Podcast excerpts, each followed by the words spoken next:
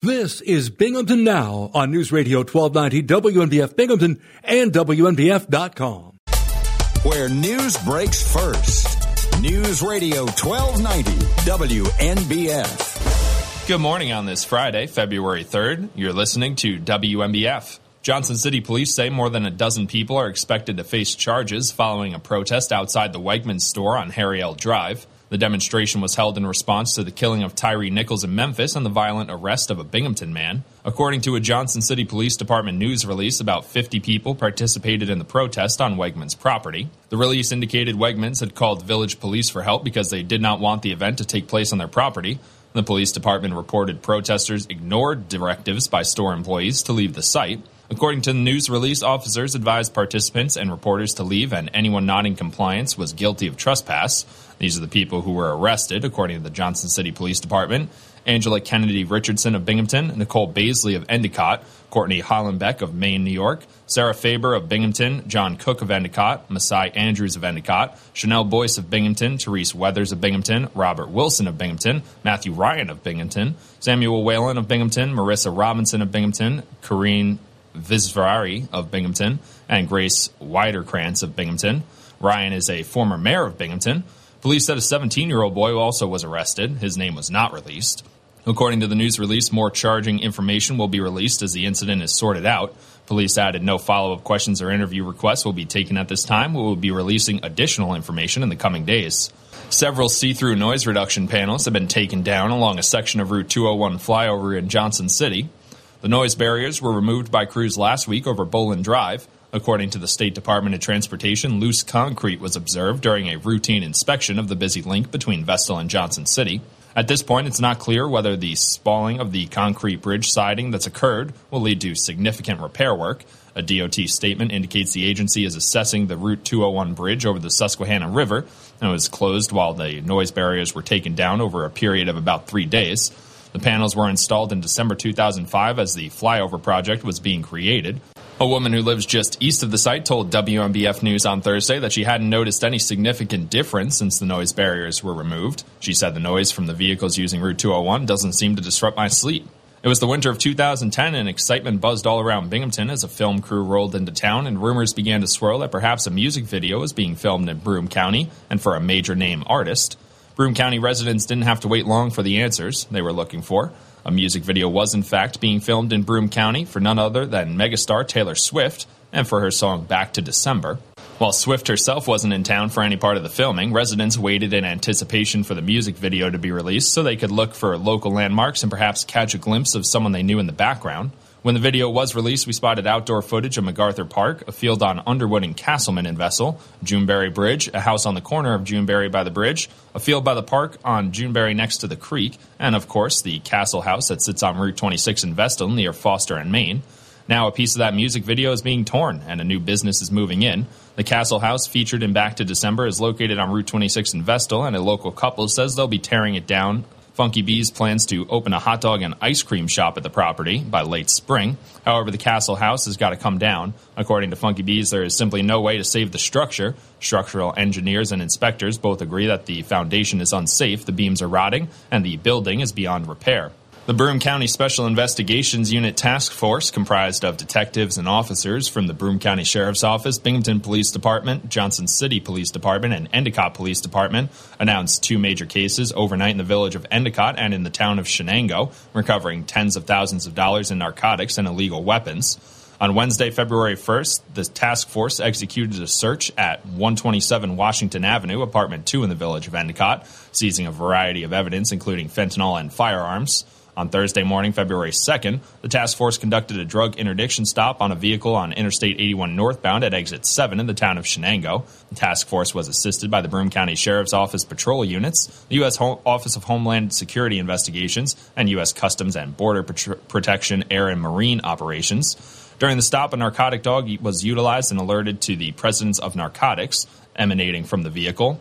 All arrested individuals were transported to the Central Arraignment Part Court at the Broome County Correctional Facility to await arraignment. Broome County Sheriff Fred Akshar stated, These two cases are the result of the hard work and dedication put in by our local men and women of law enforcement every day, paying off in a big way. Nearly $50,000 of fentanyl off the streets means countless overdoses prevented and lives saved. If you do the math, our team recovered roughly 570,600 fatal doses of fentanyl.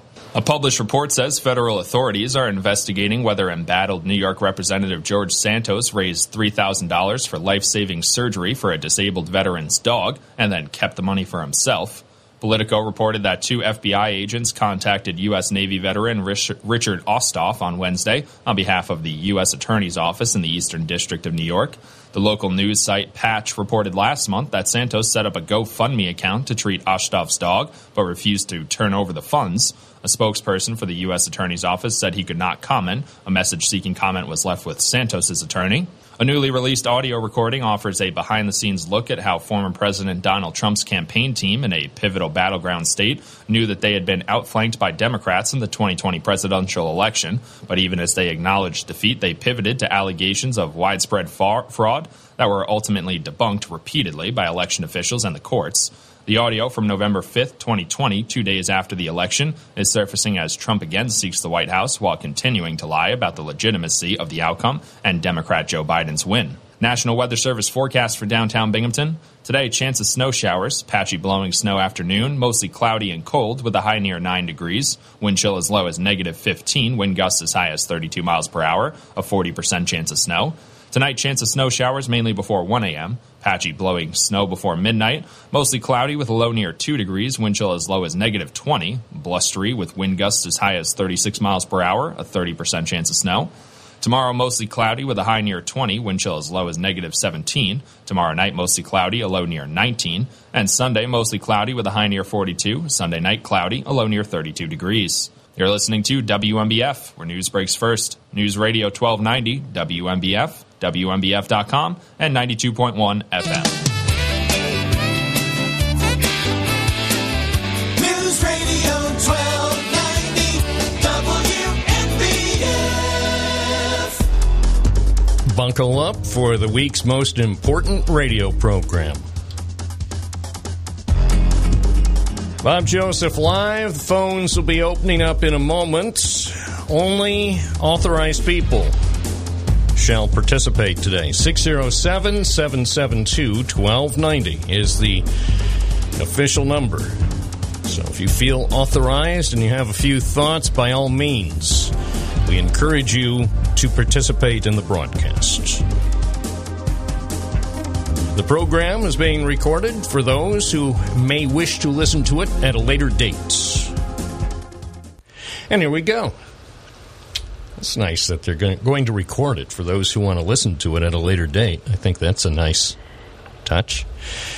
Let's, uh, before we go any further, say good morning to Nick Tamaris from the Miller Auto Team in Vestal, New York. Hey, good morning, Bob Joseph. How are you? Super. What's up in Vestal, New York? Uh, you know, same old, same old. It's it's cold. and believe it or not, it's February. So what? Can you imagine if you woke up this morning on February third and the temperature was sixty six? It'd be like, how awesome would that be? I don't know if it'd be awesome or if if that would be cause for concern. To be honest, if I woke up this morning in Binghamton and the temperature was sixty six.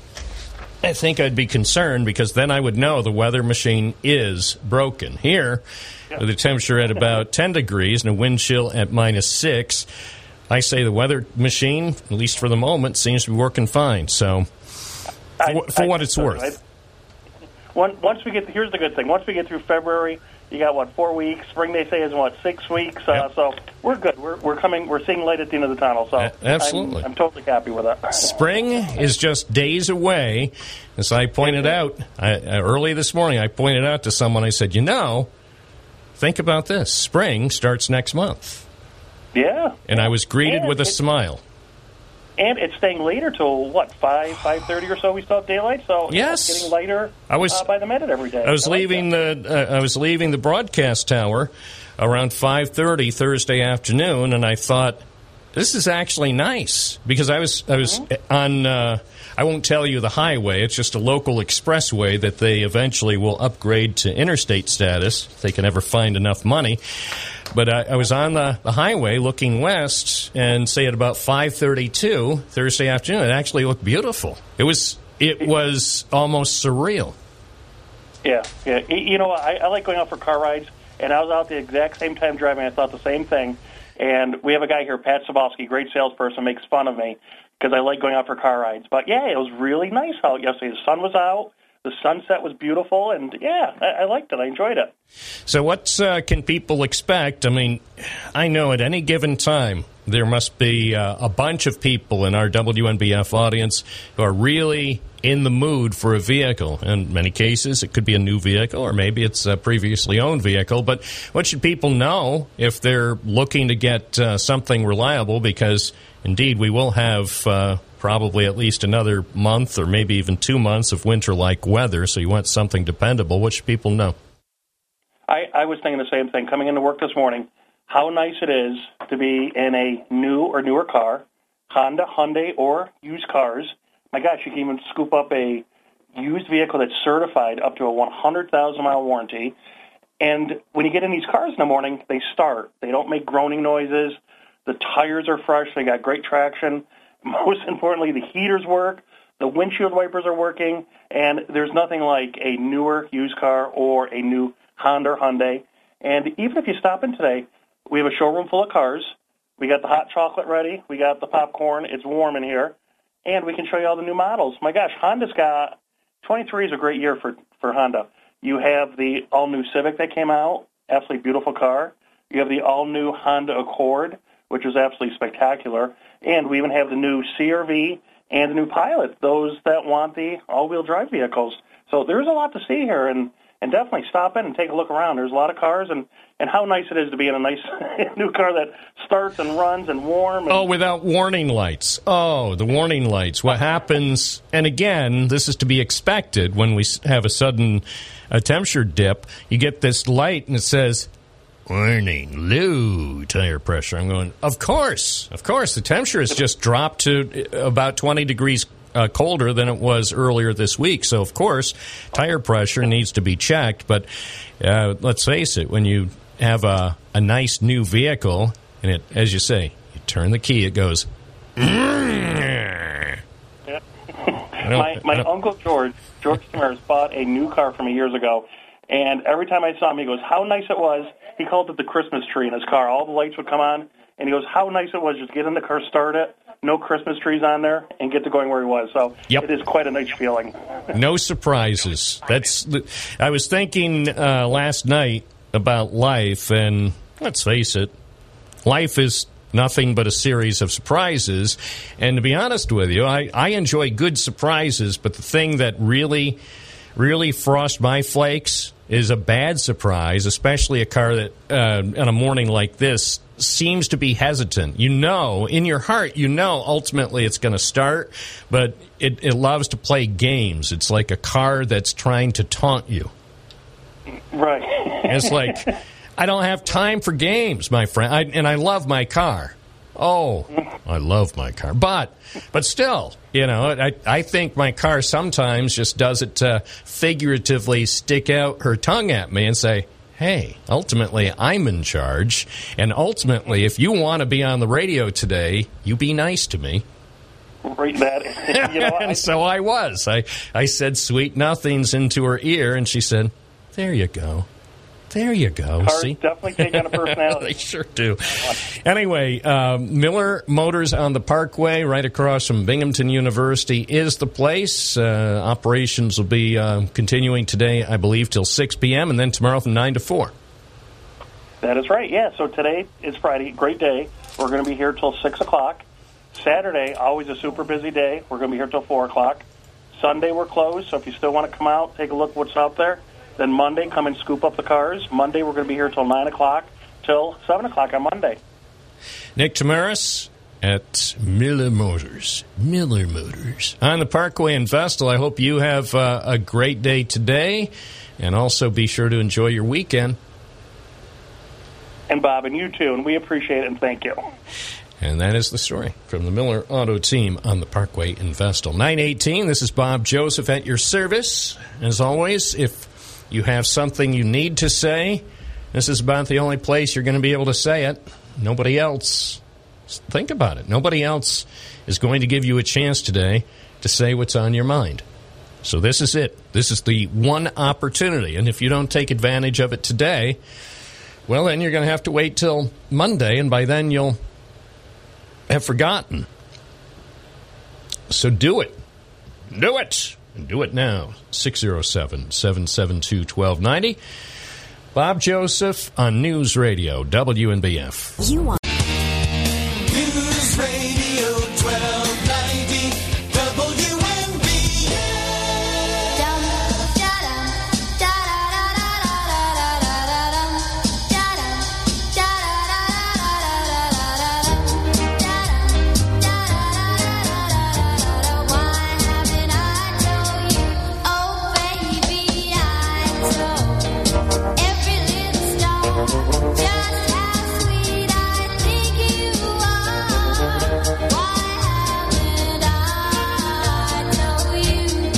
922, all the hits all the time at the big N. And we go to John in Binghamton, get things underway.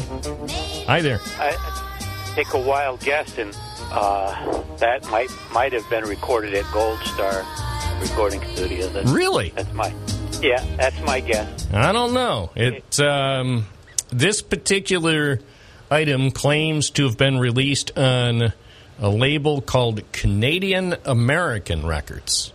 Huh? Isn't that interesting? But it claims to have uh, offices in both Winnipeg and New York. So who knows for sure? So isn't that a you know, talk about going to the back of the rack? Yeah, yeah. That's uh, that's a, that's a good one. It, uh, Well, anyway, that's Um, not why you called. well, why I called is I have no idea. There's there's solutions uh, that are are, are uh, circulating in my brain, and I, I don't know where I'll end up. That's the beauty of it. I guess that's the beauty of talk radio, the way it used to be, isn't it, Bob? It is. Before was all scripted out and formatted out, and Oh, before and before they sucked the the originality, the enthusiasm, and the the creativity. You know, at one time when I was growing up, back in the day when talk radio was was really you know starting to get its its legs on on AM stations with local programs and uh, the legendary Bob Grant and even the uh, the people here in Binghamton the um, the John Leslies, Tom Hannons, Bob Huckabones. That's when radio really was in its its prime before they sucked out every last ounce of energy. yeah, yeah. The uh, the the people that were on the radio, you know, they they weren't afraid. Uh, you know, actually, you know, you got your bona fides by getting fired in in radio. You know, moving from one station to another. Absolutely. There were a lot of people who, you know, they, yeah, they, they would get fired in a, a market like Binghamton. Before you know it, they're in Rochester and then in Philadelphia or New York or L.A. or Chicago. And, um, let's face it, you, you could come up with a list of uh, a fair number of people from who, who at least uh, spent a little bit of time in the Binghamton market and then hopscotched across the country to make a big name for themselves. Well, the the classic one that I like was uh, Binghamton Ed Hyder, uh, who uh, was in uh, Boston and WINS in New York, and was out in KYA in San Francisco, I believe. The general manager during the program pulled his headphones out. That's how he was unceremonious. That's uh, they, they don't do that anymore. Now they just uh, deactivate your key fob and pull the plug on your email. Yeah. So, uh, uh, what what uh, Binghamton seems to be headed for uh, the abyss here. Uh, I mean, when the the Vestal uh, Broome County uh, and nobody is reacting uh, to uh, the tremendous implosion uh, of of a Binghamton University uh, based economy uh, that's moved I mean, nobody is holding anybody accountable. Uh, you know, all there is is these uh, rental properties uh, that are, you know, I mean, almost completely subsidized uh, by the taxpayer. There doesn't seem to be any sign of life in in the private economy.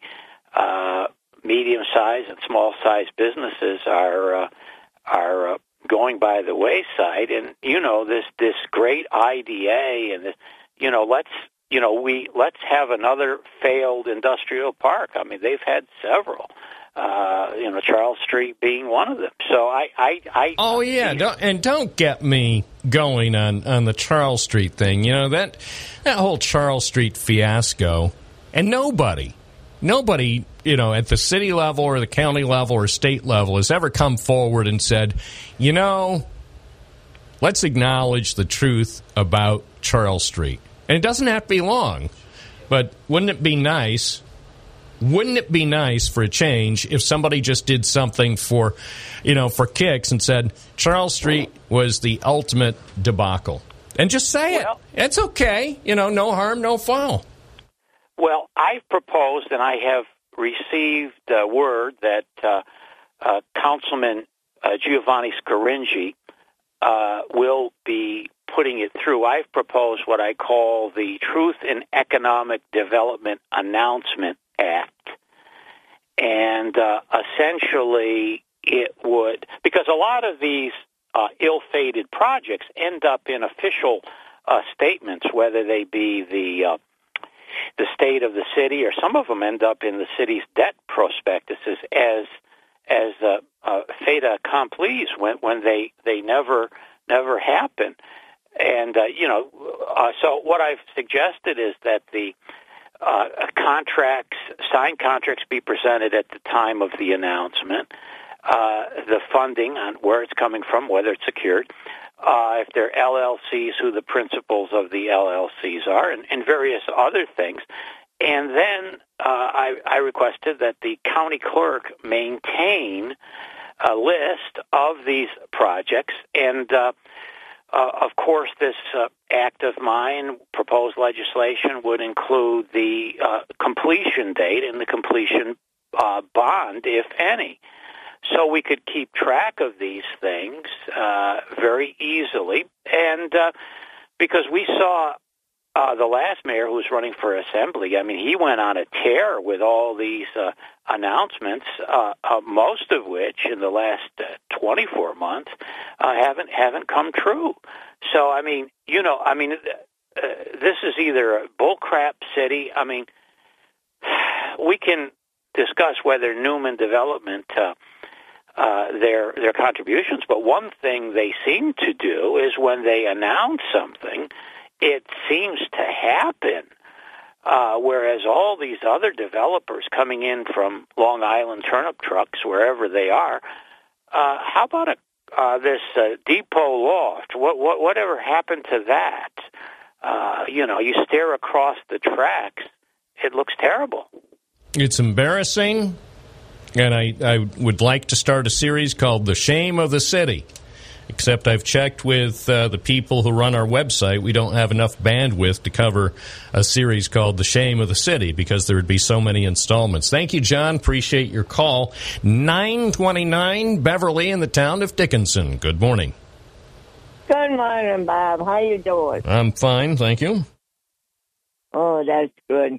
Yeah, I, I, um, the more that I read about the about the about that project that they're doing uh, for the walk bridge and stuff, that uh, I I don't know whether the uh, Mike Ma- Marinaccio would know anything on it. I, I don't I don't see him around anymore. I don't know whether he's still there or he retired.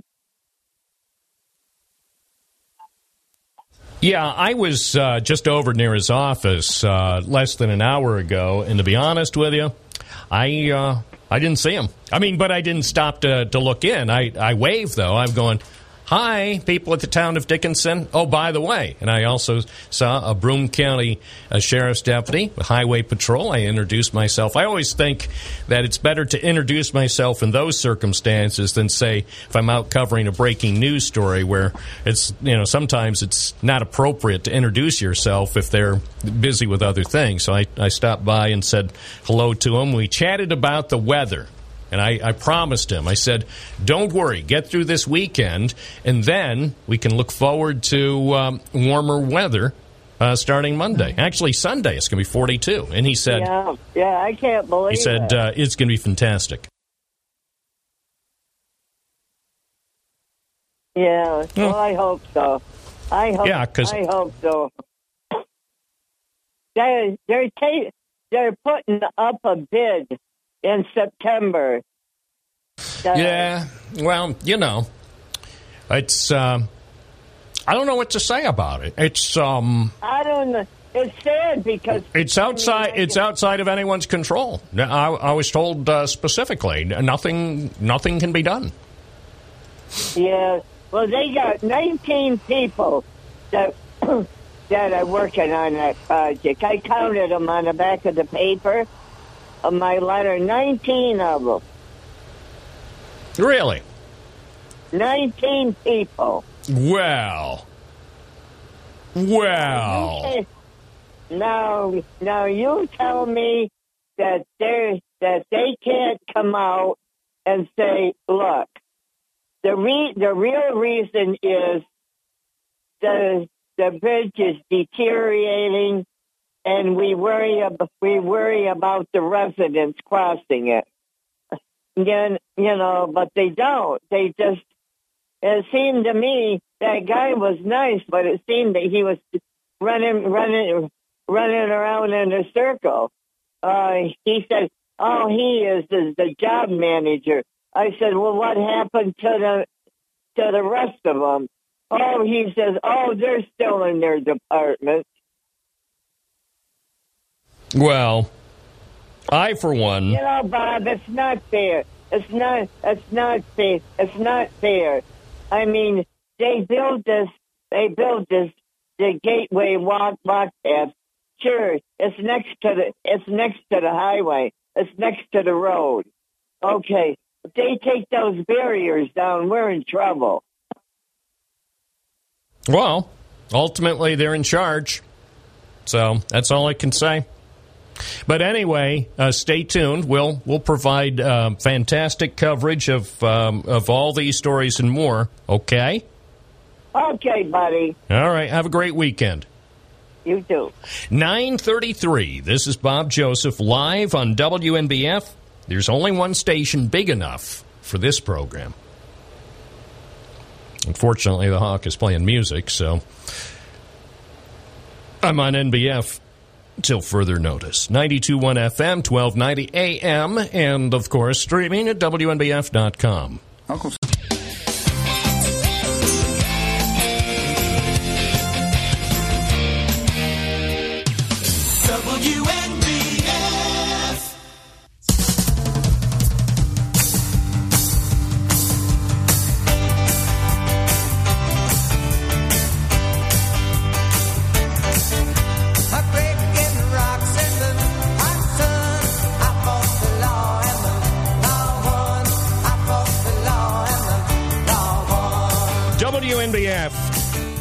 Bob Joseph on uh, Friday morning. And uh, speaking of the law, uh, an attorney has uh, entered the studio. Not only an attorney, but a former mayor of Binghamton. Welcome. Hi, Bob. Back up or you're going to get sprayed. You know, I uh, I've thought about that. I, you know, and that that's not a small canister. That was heavy duty. It's like, man, that's uh, I, I wouldn't use that. That's almost like uh, what you would use out in the Adirondacks to protect yourself from uh, bears. Yeah, that's what I was saying. It's January 6th bear spray. Sheesh. Oh, No, I'm, I'm just Yeah. kidding. I, I- it I- wasn't that, but well, but it was terrible. it was terrible. You know, I mean, who who wants a snoot full of pepper? Yeah, and, and if you, uh, you know, if you're going to, um, you know, say that people are resisting, I, I guess probably um, there was probably a lot of people who were resisting putting their hands behind their back after they had got sprayed in the face with mace because your instincts are to, you know, try to protect your face after that happens to you. Anyway, so uh, for people who haven't been paying attention over the last uh, 24 to 36 hours, uh, former Binghamton Mayor Matthew Ryan was among those uh, rounded up at the Wegman store in Johnson City on Wednesday evening. So. And we don't have lots of time. The thing that you and I have discovered over the years, time on the radio goes by quickly. So let's first give people just a quick, condensed version of uh, what occurred, what transpired Wednesday night at Wegmans on Harry L. Drive. Okay. I, I was called because I'm a lawyer to be an, a legal observer.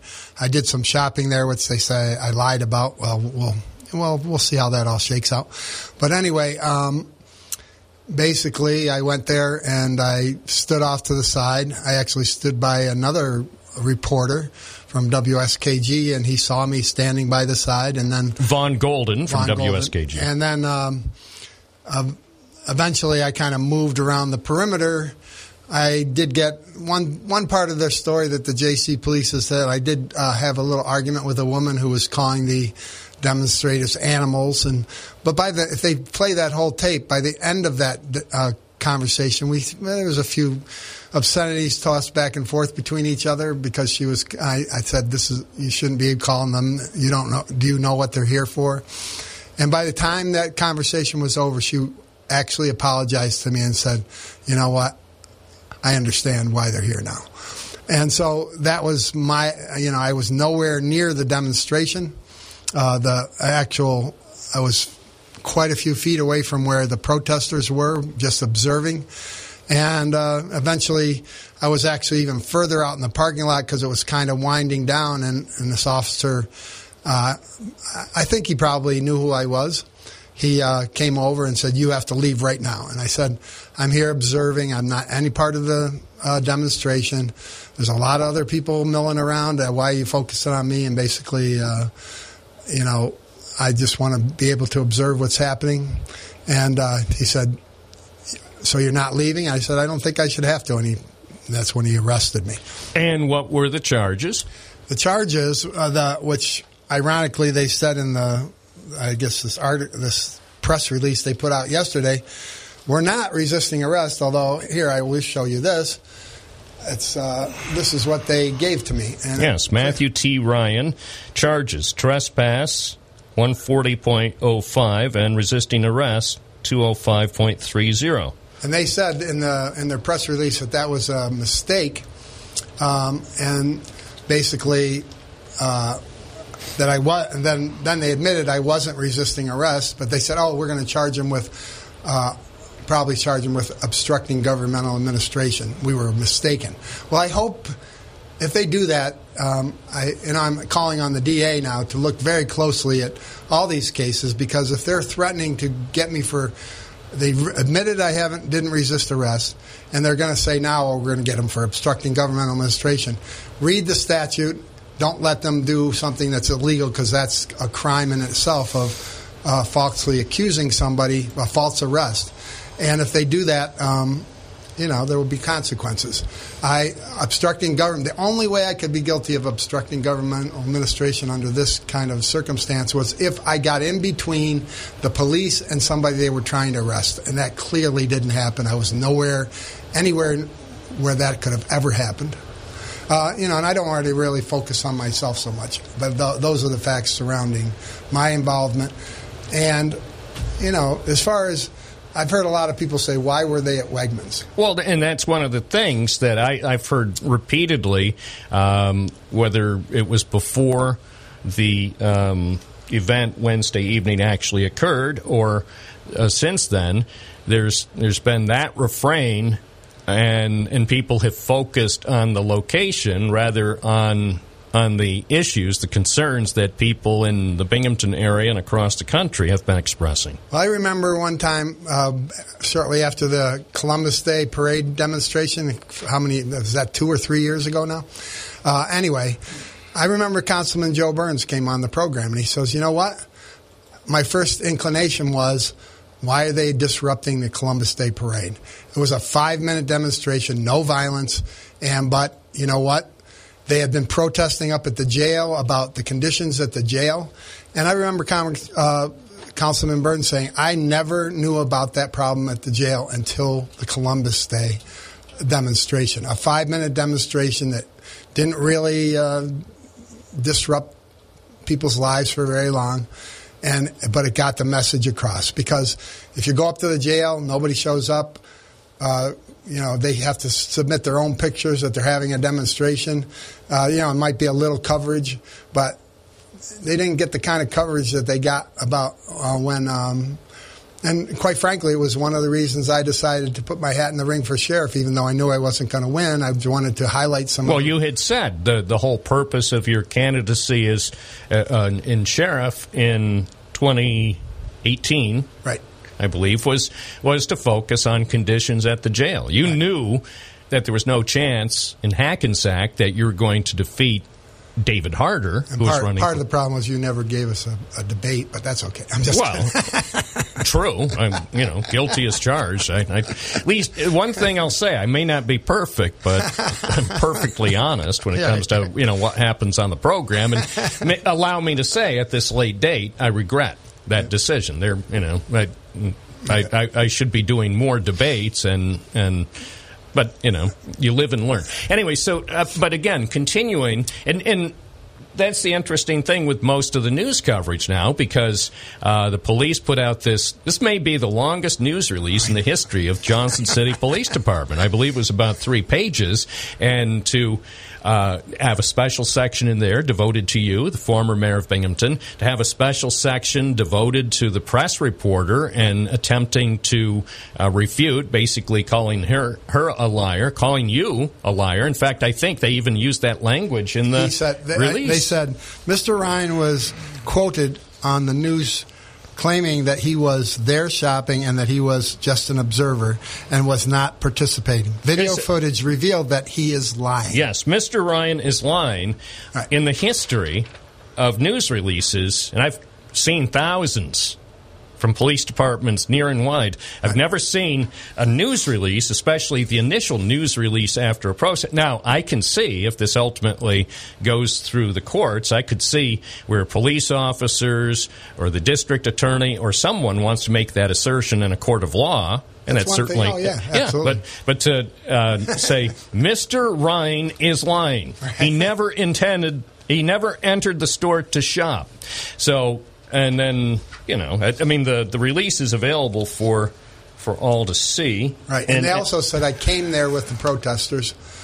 Um, you know, we'll see how that all shakes out. I don't want to Yeah. discuss that too much Right. now, but um, but the the fact is, uh, and, and then they at least they admitted I wasn't resisting, which they did uh, give me an appearance. Well, and I also can understand, given the reality, let's we'll call the, the chaos or confusion of the time. I can understand with an officer working to process more than a dozen people with his colleagues to um, where that, that could have erroneously been written on uh, for your appearance Right. ticket. But, so that, but that that is, uh, you know, I've been involved in a number of protests in my life. Way back in, uh, and ba- back in 1969, the one case I told you about, they In arrested 70 people for inciting a riot. Everybody got the same charge. In New York That's what City. they did here. That's what they do. And it's, it should not be permitted. If they want to, if they want to arrest people, they better put down the right charges. So you you have a history. Let's just be we'll put it right out there. You are a person who has been, I would say, uh, protesting for social justice causes, whether it's uh, concerns about jail conditions or uh, concerns about uh, law enforcement or concerns about going back to the Vietnam War when you were arrested about a block from here in front of the federal building. I believe you told me that at the time a guy named Joe Lynch Yeah, took- we- took you uh, from the you know you were uh, allegedly blocking the, the an entrance to the federal building on Henry Street here during a Vietnam War protest, and so Joe Lynch had to haul your excuse the expression butt into the paddy wagon so they could take you over to police headquarters for processing, and then something like 35 or whatever years later, you're mayor of Binghamton and he's police chief. I mean, how ironic was that? Yeah, it was. Uh, you know, those, some of the, sometimes those things happen. Well- you know, I, I never, I don't see myself as somebody who's uh, immoral or does any bad acts. They usually have a reason behind them, and uh, you know, they're peaceful protests. What what I will say, as much as I don't agree with uh, the guy they call Messiah or Roderick, and some of his postings on his website, he was uh, he was one of the organizers of the Columbus Day thing, no violence. He said that night we want 16 minutes to honor the uh, life of Tyree Nichols, and uh, you know, and that's all we want. We're not here to do any violence.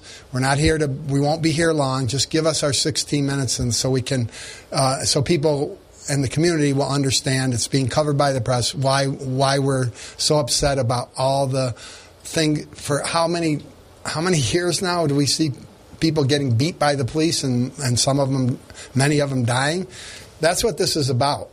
And that's you know that's what this was about. And i like i said i was not i didn't quite agree with the location but i, I said i'll be a legal observer and that's all i did. And but at the end of the day you know, people, uh, uh, some people are saying, you know, it makes some sense to uh, if you, it's in the it's in the spirit of Martin Luther King Jr. He disrupted a lot of places, a lot of businesses, a lot of uh, restaurants when people went in and sat at lunch counters, and because they couldn't eat there.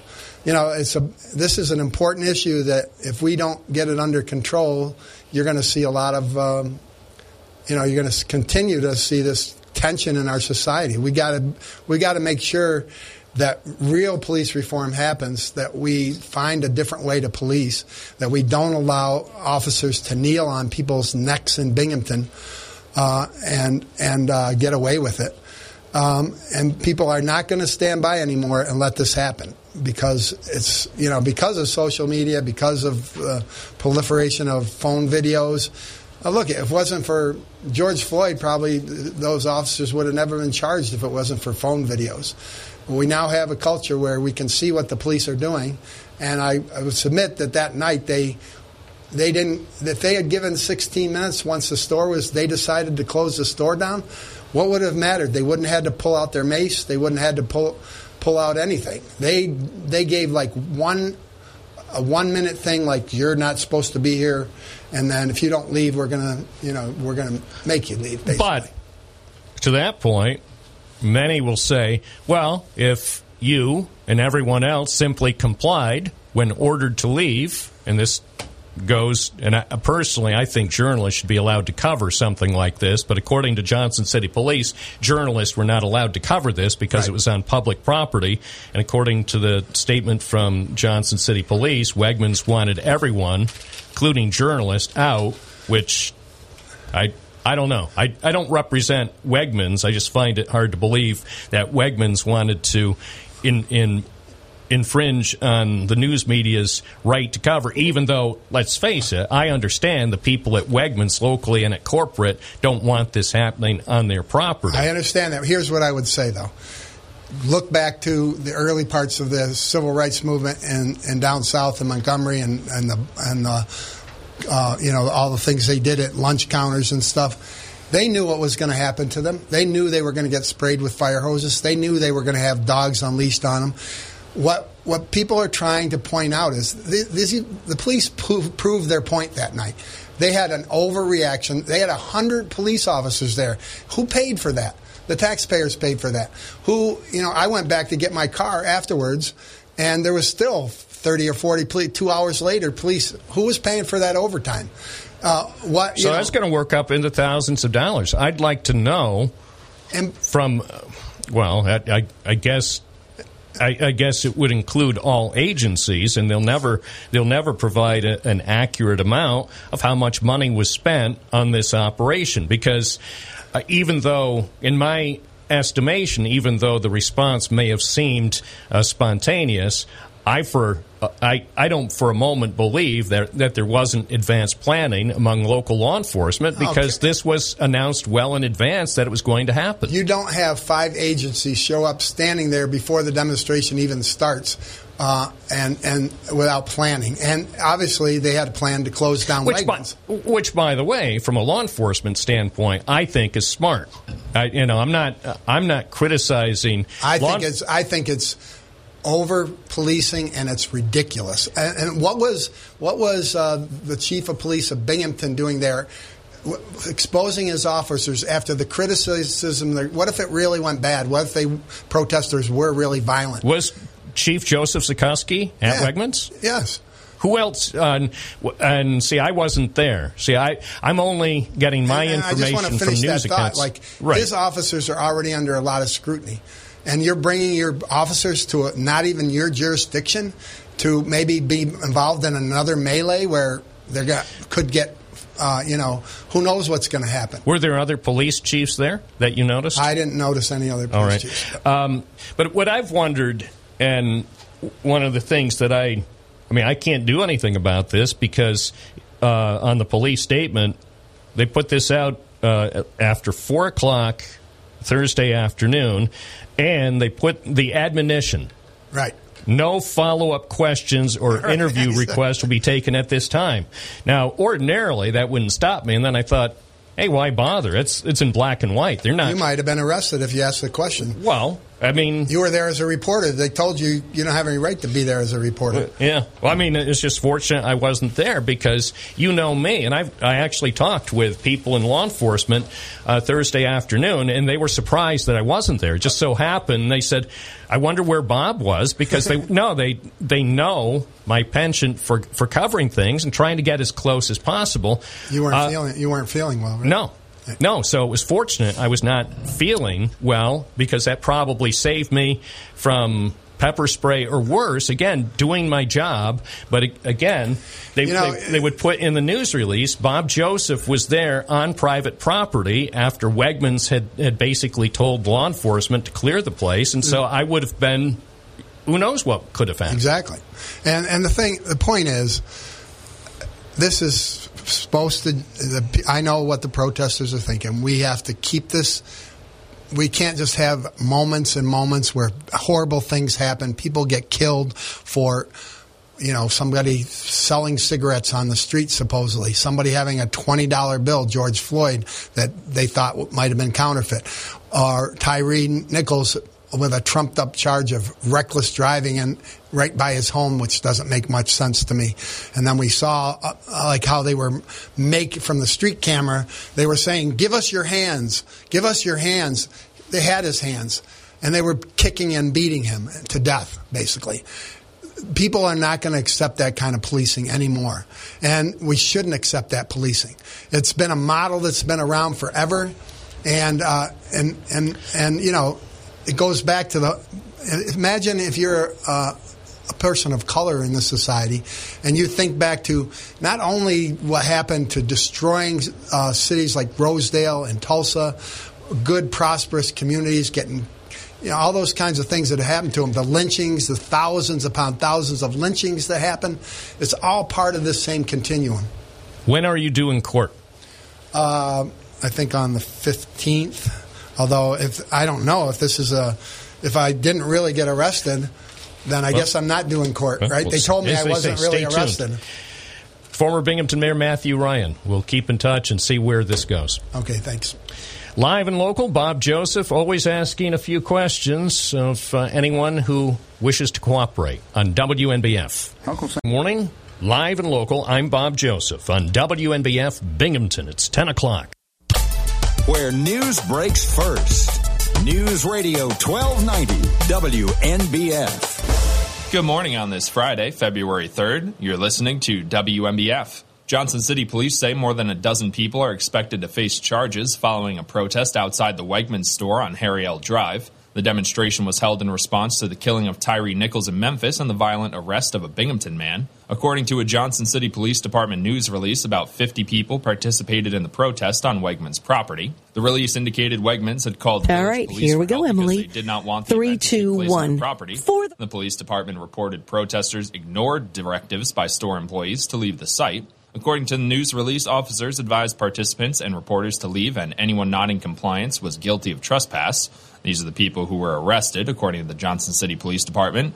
Angela Kennedy Richardson of Binghamton, Nicole Baisley of Endicott, Courtney Hollenbeck of Maine, New York, Sarah Faber of Binghamton, John Cook of Endicott, Masai Andrews of Endicott, Chanel Boyce of Binghamton, Therese Weathers of Binghamton, Robert Wilson of Binghamton, Matthew Ryan of Binghamton, Samuel Whalen of Binghamton, Marissa Robinson of Binghamton, Corrine Visvari of Binghamton, and Grace Widerkrantz of Binghamton. Ryan is a former mayor of Binghamton. Police said a 17 year old boy also was arrested. His name was not released. According to the news release, more charging information will be released as the incident is sorted out. Police added no follow up questions or interview requests will be taken at this time. We will be releasing additional information in the coming days.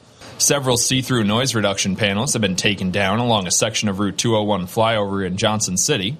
The noise barriers were removed by crews last week over Boland Drive. According to the State Department of Transportation, loose concrete was observed during a routine inspection of the busy link between Vestal and Johnson City.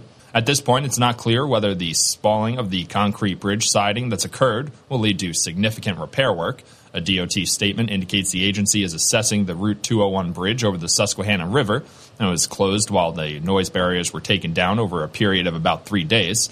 The panels were installed in December 2005 as the flyover project was being created. A woman who lives just east of the site told WNBF News on Thursday that she hadn't noticed any significant difference since the noise barriers were removed. She said the noise from the vehicles using Route 201 doesn't seem to disrupt my sleep. It was the winter of 2010, and excitement buzzed all around Binghamton as a film crew rolled into town, and rumors began to swirl that perhaps a music video was being filmed in Broome County and for a major name artist. Broome County residents didn't have to wait long for the answers they were looking for. A music video was, in fact, being filmed in Broome County for none other than megastar Taylor Swift and for her song Back to December. While Swift herself wasn't in town for any part of the filming, residents waited in anticipation for the music video to be released so they could look for local landmarks and perhaps catch a glimpse of someone they knew in the background. When the video was released, we spotted outdoor footage of MacArthur Park, a field on Underwood and Castleman in Vestal, Juneberry Bridge, a house on the corner of Juneberry by the bridge, a field by the park on Juneberry next to the creek, and of course the Castle House that sits on Route 26 in Vestal near Foster and Maine. Now, a piece of that music video is being torn, and a new business is moving in. The Castle House, featured in Back to December, is located on Route 26 in Vestal, and a local couple says they'll be tearing it down. Funky Bees plans to open a hot dog and ice cream shop at the property by late spring. However, the Castle House has got to come down. According to Funky Bees, there is simply no way to save the structure. Structural engineers and inspectors both agree that the foundation is unsafe, the beams are rotting, and the building is beyond repair. The Broome County Special Investigations Unit Task Force, comprised of detectives and officers from the Broome County Sheriff's Office, Binghamton Police Department, Johnson City Police Department, and Endicott Police Department, announced two major cases overnight in the village of Endicott and in the town of Shenango, recovering tens of thousands of dollars in narcotics and illegal weapons. On Wednesday, February 1st, the task force executed a search at 127 Washington Avenue, apartment 2 in the village of Endicott, seizing a variety of evidence, including fentanyl and firearms. On Thursday morning, February 2nd, the task force conducted a drug interdiction stop on a vehicle on Interstate 81 northbound at exit 7 in the town of Shenango. The task force was assisted by the Broome County Sheriff's Office patrol units, the U.S. Office of Homeland Security Investigations, and U.S. Customs and Border Pat- Protection Air and Marine Operations. During the stop, a narcotic dog was utilized and alerted to the presence of narcotics emanating from the vehicle. All arrested individuals were transported to the Central Arraignment Part Court at the Broome County Correctional Facility to await arraignment. Broome County Sheriff Fred Akshar stated, These two cases are the result of the hard work and dedication put in by our local men and women of law enforcement every day, paying off in a big way. Nearly $50,000 of fentanyl off the streets means countless overdoses prevented and lives saved. If you do the math, our team recovered roughly 570,600 fatal doses of fentanyl. A published report says federal authorities are investigating whether embattled New York Representative George Santos raised $3,000 for life saving surgery for a disabled veteran's dog and then kept the money for himself. Politico reported that two FBI agents contacted U.S. Navy veteran Richard Osthoff on Wednesday on behalf of the U.S. Attorney's Office in the Eastern District of New York. The local news site Patch reported last month that Santos set up a GoFundMe account to treat Osthoff's dog, but refused to turn over the funds. A spokesperson for the U.S. Attorney's Office said he could not comment. A message seeking comment was left with Santos's attorney. A newly released audio recording offers a behind the scenes look at how former President Donald Trump's campaign team in a pivotal battleground state knew that they had been outflanked by Democrats in the 2020 presidential election. But even as they acknowledged defeat, they pivoted to allegations of widespread fraud that were ultimately debunked repeatedly by election officials and the courts. The audio from November 5th, 2020, two days after the election, is surfacing as Trump again seeks the White House while continuing to lie about the legitimacy of the outcome and Democrat Joe Biden's win. National Weather Service forecast for downtown Binghamton. Today, chance of snow showers, patchy blowing snow afternoon, mostly cloudy and cold with a high near 9 degrees. Wind chill as low as negative 15, wind gusts as high as 32 miles per hour, a 40% chance of snow. Tonight, chance of snow showers mainly before 1 a.m. Patchy blowing snow before midnight. Mostly cloudy with a low near 2 degrees. Wind chill as low as negative 20. Blustery with wind gusts as high as 36 miles per hour. A 30% chance of snow. Tomorrow, mostly cloudy with a high near 20. Wind chill as low as negative 17. Tomorrow night, mostly cloudy, a low near 19. And Sunday, mostly cloudy with a high near 42. Sunday night, cloudy, a low near 32 degrees. You're listening to WNBF, where news breaks first. News Radio 1290, WNBF, WNBF.com, and 92.1 FM.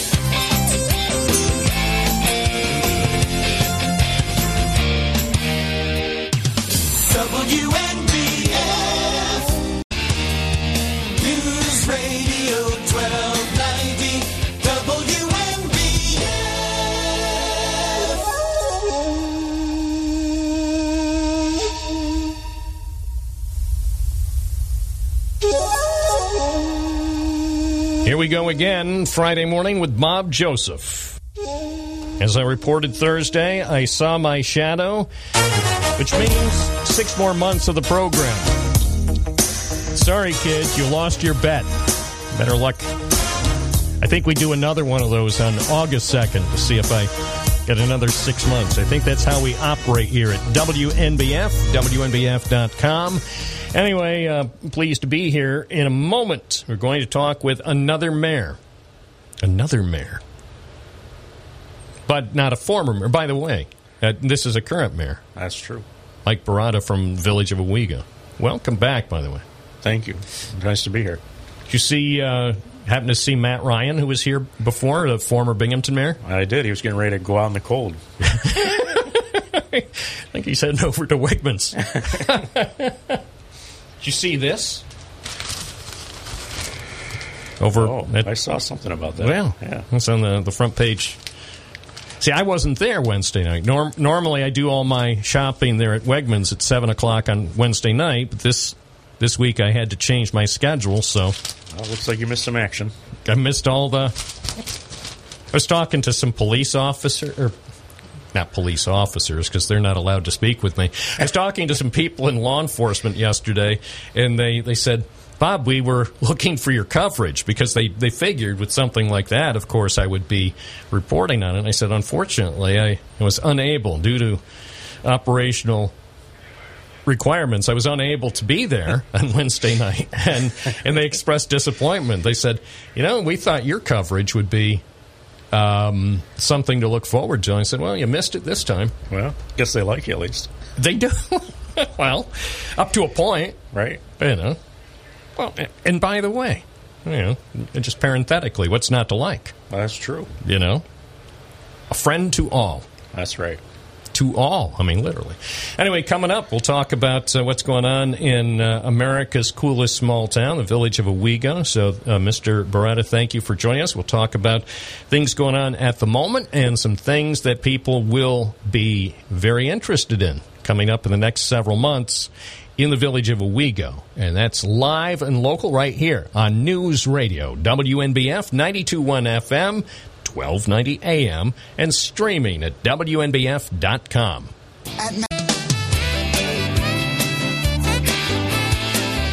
News Radio 1290 WNBF.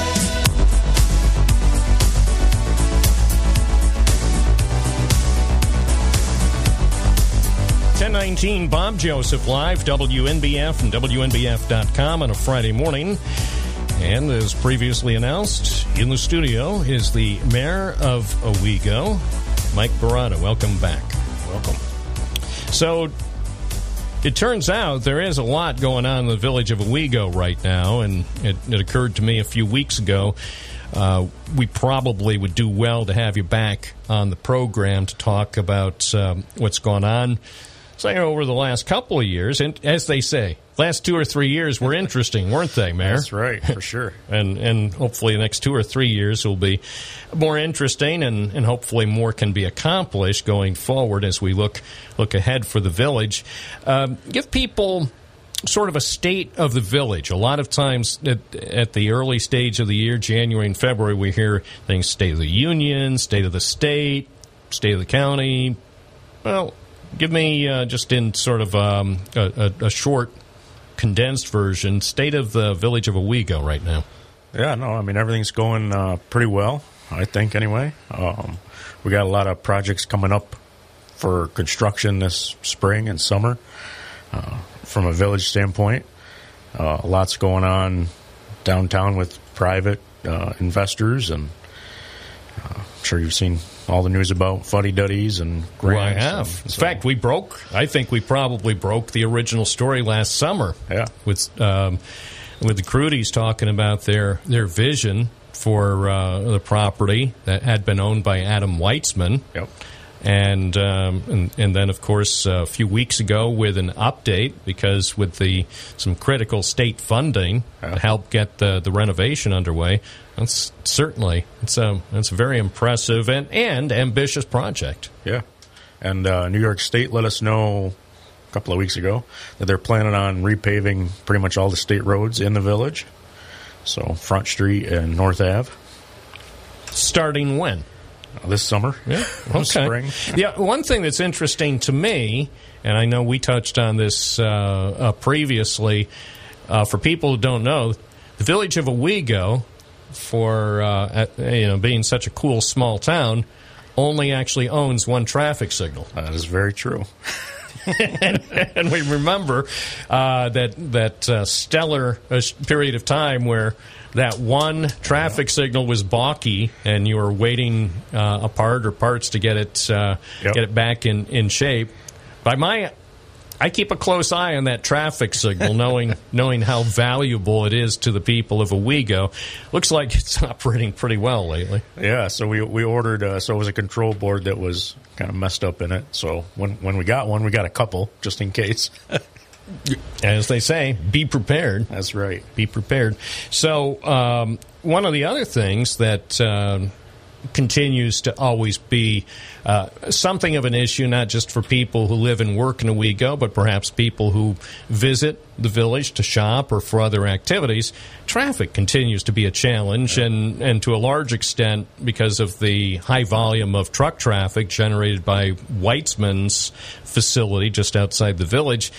Where do things stand in terms of any sort of improvements or enhancements for traffic flow? And we've we've touched on this in the past too. That uh, a lot of the options there aren't a lot of good options when when you look at the the layout of the village, especially with respect to Route 17 or Interstate 86. Yeah, I mean we've we've looked at a lot of options. Um, ultimately, they're all state DOT roads, um, and we do get a, a ton of traffic just because we are, you know, the gateway not only for a lot of truck traffic, but up to Ithaca and and that way. going into the Finger Lakes region. So, any any new breakthroughs? Has anybody come up with uh, the a flyover concept? I know, right? No, not really. We got the underpass, uh, you know, instead of Right. flying over, but that has its own issues with Sure. flooding and, Yep. and whatnot.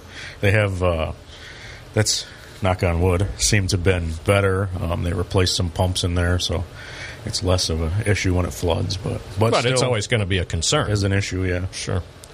So, as far as other projects, you touched on the Fuddy Duddies uh, vision, which obviously is is going to take think they're expecting that it might be a year and a half or so once construction begins because it's you've all- got multiple buildings and then ultimately uh, plans to do some things with the um, vacant property that's between the buildings and the uh, bridge, which sounds uh, very promising. What are some of the other things that people can uh, anticipate going forward in the village of Owego over the next year or two?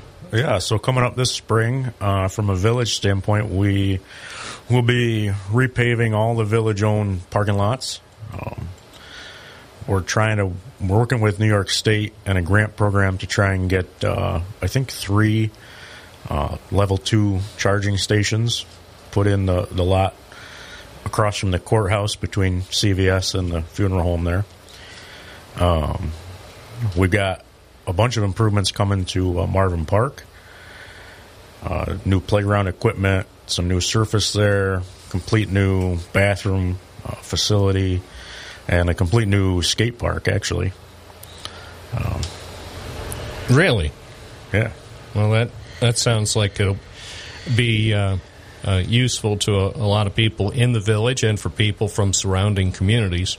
Yeah, no, it'll be it'll be neat. So it's all supposed to break ground this spring. All right. Bids are going out uh, the end of this month. So So, looking back over the last few years, what have been some of the biggest challenges with respect to the implementation of of the projects that were discussed in the downtown revitalization initiative? Because it's one thing process; it's a, a very complex and cumbersome process just to go through the application and then ultimately see whether you're going to be one of the lucky few winners that were chosen, and Owego was chosen. But then that's when when things start to get interesting because if the state awards ten million dollars, there are certain expectations that go with that. Yeah, so it's, it's definitely a process, um, right from the application all the way through till construction. Um, it's been a number of years. Um, it was a year just in planning from when we got awarded the $10 million grant um, to plan what projects were going to be included in it and uh, how that was all going to work. And I, I mean, you had to hire consultants, and there's just so much paperwork that it's crazy. Um, Do sometime do village residents sometimes wonder what's taking thing why, why it's taking so long? Do, do you ever hear from from uh, just uh, constituents around Owego and say, "Gee, we we read all all those great things in the Penny Saver, and we heard all those great things when you were on WNBF radio, but where are they now?" Oh yeah, no, it's a like I said, it's a long process. So you got to kind of keep reminding people that stuff's still going on behind the scenes because it, it is every day. Um, So, looking forward, aside from uh, continuing to see progress with projects associated with the downtown revitalization initiative, what are some of the other issues that you, as mayor, and, and certainly the village board, will be facing during 2023? Um, well, hopefully not too many, but well, what about the police department? I haven't Yeah. heard any controversies with respect to the Owego Police Department in a while. Isn't been- isn't it about time for something to? I hope not.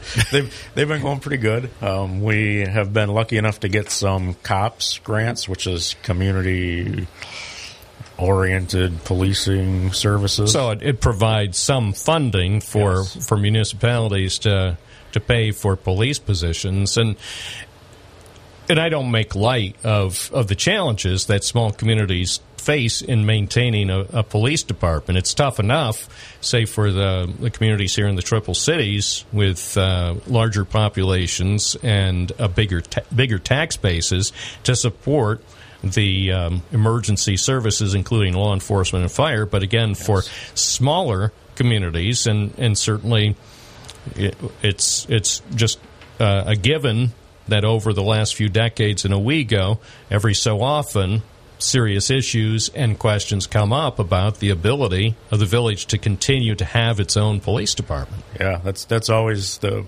balance or issues there is you know uh, protection versus budget and taxes really, um, and emergency services are something that you need and are not easy to cut out, um, especially um, services like the police and the fire department and EMS. Well, and that's that's the thing. These are essential services that people in any community need, whether it's a small village or a major metropolis, and it's not cheap. I, I mean, um, Owego continues to be served through a volunteer fire department, but still there are essential expenses that that will never stop as far as maintaining equipment, replacing equipment on a regular basis, and and even making sure that facilities are are adequate, or at least hopefully even better than than adequate. And speaking of that, with the fire department, are are there any any uh, new initiatives that are being contemplated in terms of um, either enhancing equipment or facilities for the people who provide the village's fire protection? Yeah, so uh, one of our DRI projects, which I didn't mention yet, is uh, Central Fire Station. So, with the, the help of the state, we're able to put a brand new uh, clock tower on. So, they're going to completely rebuild the clock tower and a brand new roof because our, our fire station has a lot of leak issues. Anybody who's been following along. Yeah. Um, so, hoping to, hoping to clear those up. Um, we just, I want to say last year, took delivery of a new fire truck. So we retired one of our older fire trucks and took a delivery of a new fire truck. So Fire equipment's not cheap. Do you recall how much the new piece of equipment cost? Right about five hundred thousand. That's the thing, a half million dollars. the, only thing that uh, as as uh, apparatus as as units are replaced, the the good thing is supposed to have a, a fairly decent, useful life. I, I would assume that there's a, a hope that that would last for fifteen or twenty years. Yeah, the one we replaced was about twenty years old. So and you need equipment to be able to get to fires. Yeah, that's the kind of thing. in the village. I mean, it's not it's not a question of would you like it. It's a question of yes, you need it. that's the kind of thing we need. And like you mentioned, we're all um, fire department wise, we're all volunteer. And you know, we definitely like to thank our volunteers and encourage any new volunteers. That's kind of a I don't want to say a dying trait, but it's hard to get volunteers. Not just here in the southern tier, across the country. Yeah. and you see volunteer organizations of all types, but especially emergency services, fire departments, ambulance squads. Yep. They they uh, continue to look for new blood, younger people who have some enthusiasm, because some of the squads are, of course, they're dominated by people who've been doing this because of their love and concern for their community and because they want to help their friends and neighbors. But in many cases, they've been doing this for decades. Yeah, I mean, on that same note, our emergency squad is 99% volunteer. Um, we have a couple of paid employees that help us out during the day, which we're thankful for because obviously it's hard for volunteers to get out and run the number of calls they run, uh, you know, when most people are at work. Is the current model sustainable? I know I had I touched on this topic um, just yesterday, uh, around this time, about 24 hours ago, when we were talking with Broome County Executive Jason Garnar, because there's essentially an ambulance crisis here in Broome County because Yeah. the demand for ambulances always seems to be going up, and the the number of people to um, to staff, especially services that tend to be primarily volunteer, but even some that are hybrids with a combination of paid and volunteer services.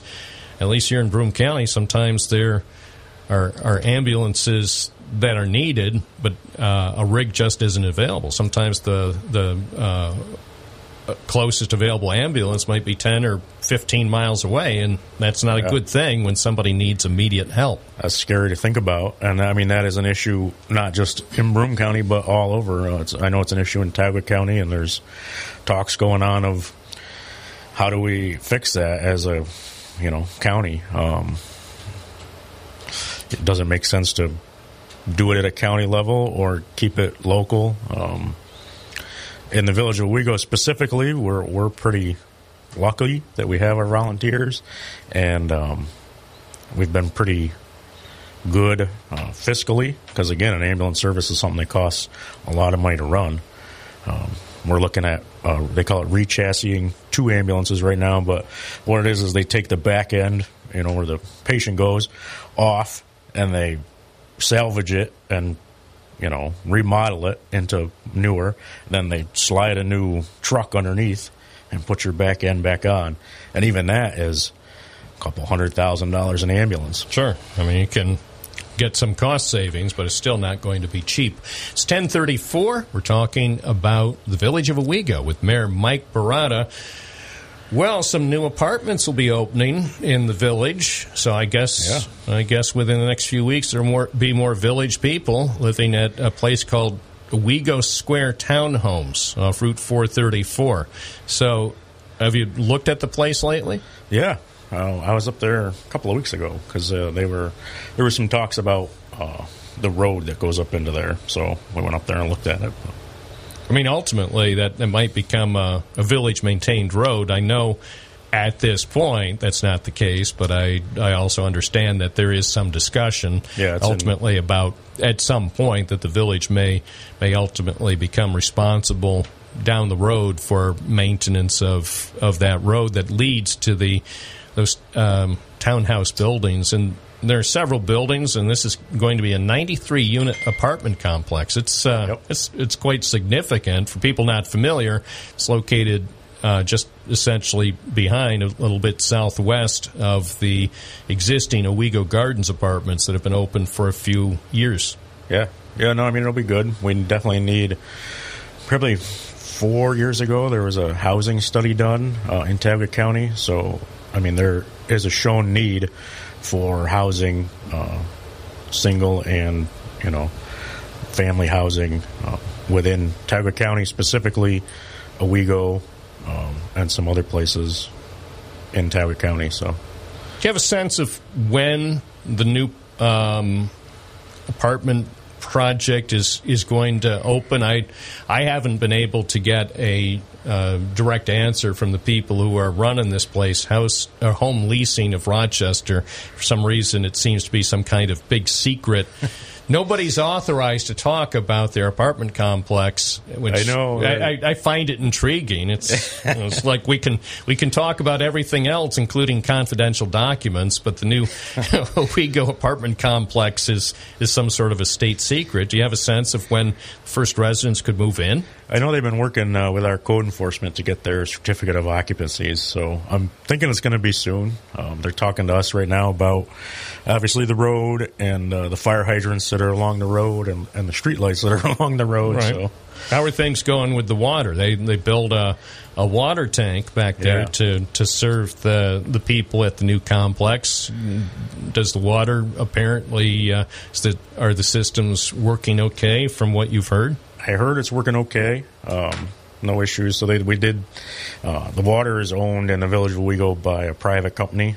Uh, Veolia is their name now. Um, By the way, that's one of the biggest companies on the planet. Yeah. I mean, so they expanded the water system Yeah. over there. It's also so it's in it's a bigger system that needs to be just for the housing complex because it also is going to help relieve some of the issues they've been having over in the uh, Halstead development, which is nearby, right there. Yeah, Yep, it's actually close by. Go through the field. It's right there. Right. Do you anticipate any additional potential residential development right in that area, or perhaps some other development in in terms of, of commercial or business development? I know the Tioga County Industrial Development Agency has been considering future options and future development in that part of the village of Owego and also nearby because the, the village line is very very close there. So in the town of Owego, do you think there will be uh, p- potential for any new projects over the next few years? I mean, there's definitely a potential. Uh, part of that area is a wetland, so it's kind of sticky. But uh, right. But yeah, I think there's definitely potential, especially maybe within the town if you look at the way the, the land goes. But Expecting to build any parking ramps in Owego anytime soon? Not anytime soon. All right. Of We course, the way things are going here in Binghamton, even though you don't plan to build a parking ramp anytime soon, you still may wind up having yours done before the one here near Boscov's gets done. That's Right. You know, but the good news about that is, you know, it's, they're not going to surprise us with any. That's true. There's no no likelihood that the parking garage is just going to sneak up on us one day and it's going to be open. This is this is that's what I like about Binghamton. Everything is very slow and very deliberate. well, that's any government, I think. Well, that's true. That's true. You know, I, I, I have observed over, we'll just say over the years, I've observed a lot of projects that at some point, various points along the way, I thought they would never happen. And then somehow, mysteriously, after a couple of decades, voila, look, there's a baseball stadium on Henry Street, or voila, a library on Court Street. Who would have guessed? You Yeah. know, after 25 or 30 years of deliberation, finally it happens. So I, I fully expect to still be reporting when the new parking garage opens in Binghamton. Well, hopefully, yeah. But yeah, no, no parking garages planned. Uh, Like I said, we are doing all of our parking lots, and that includes uh, some better layouts to hopefully utilize them better.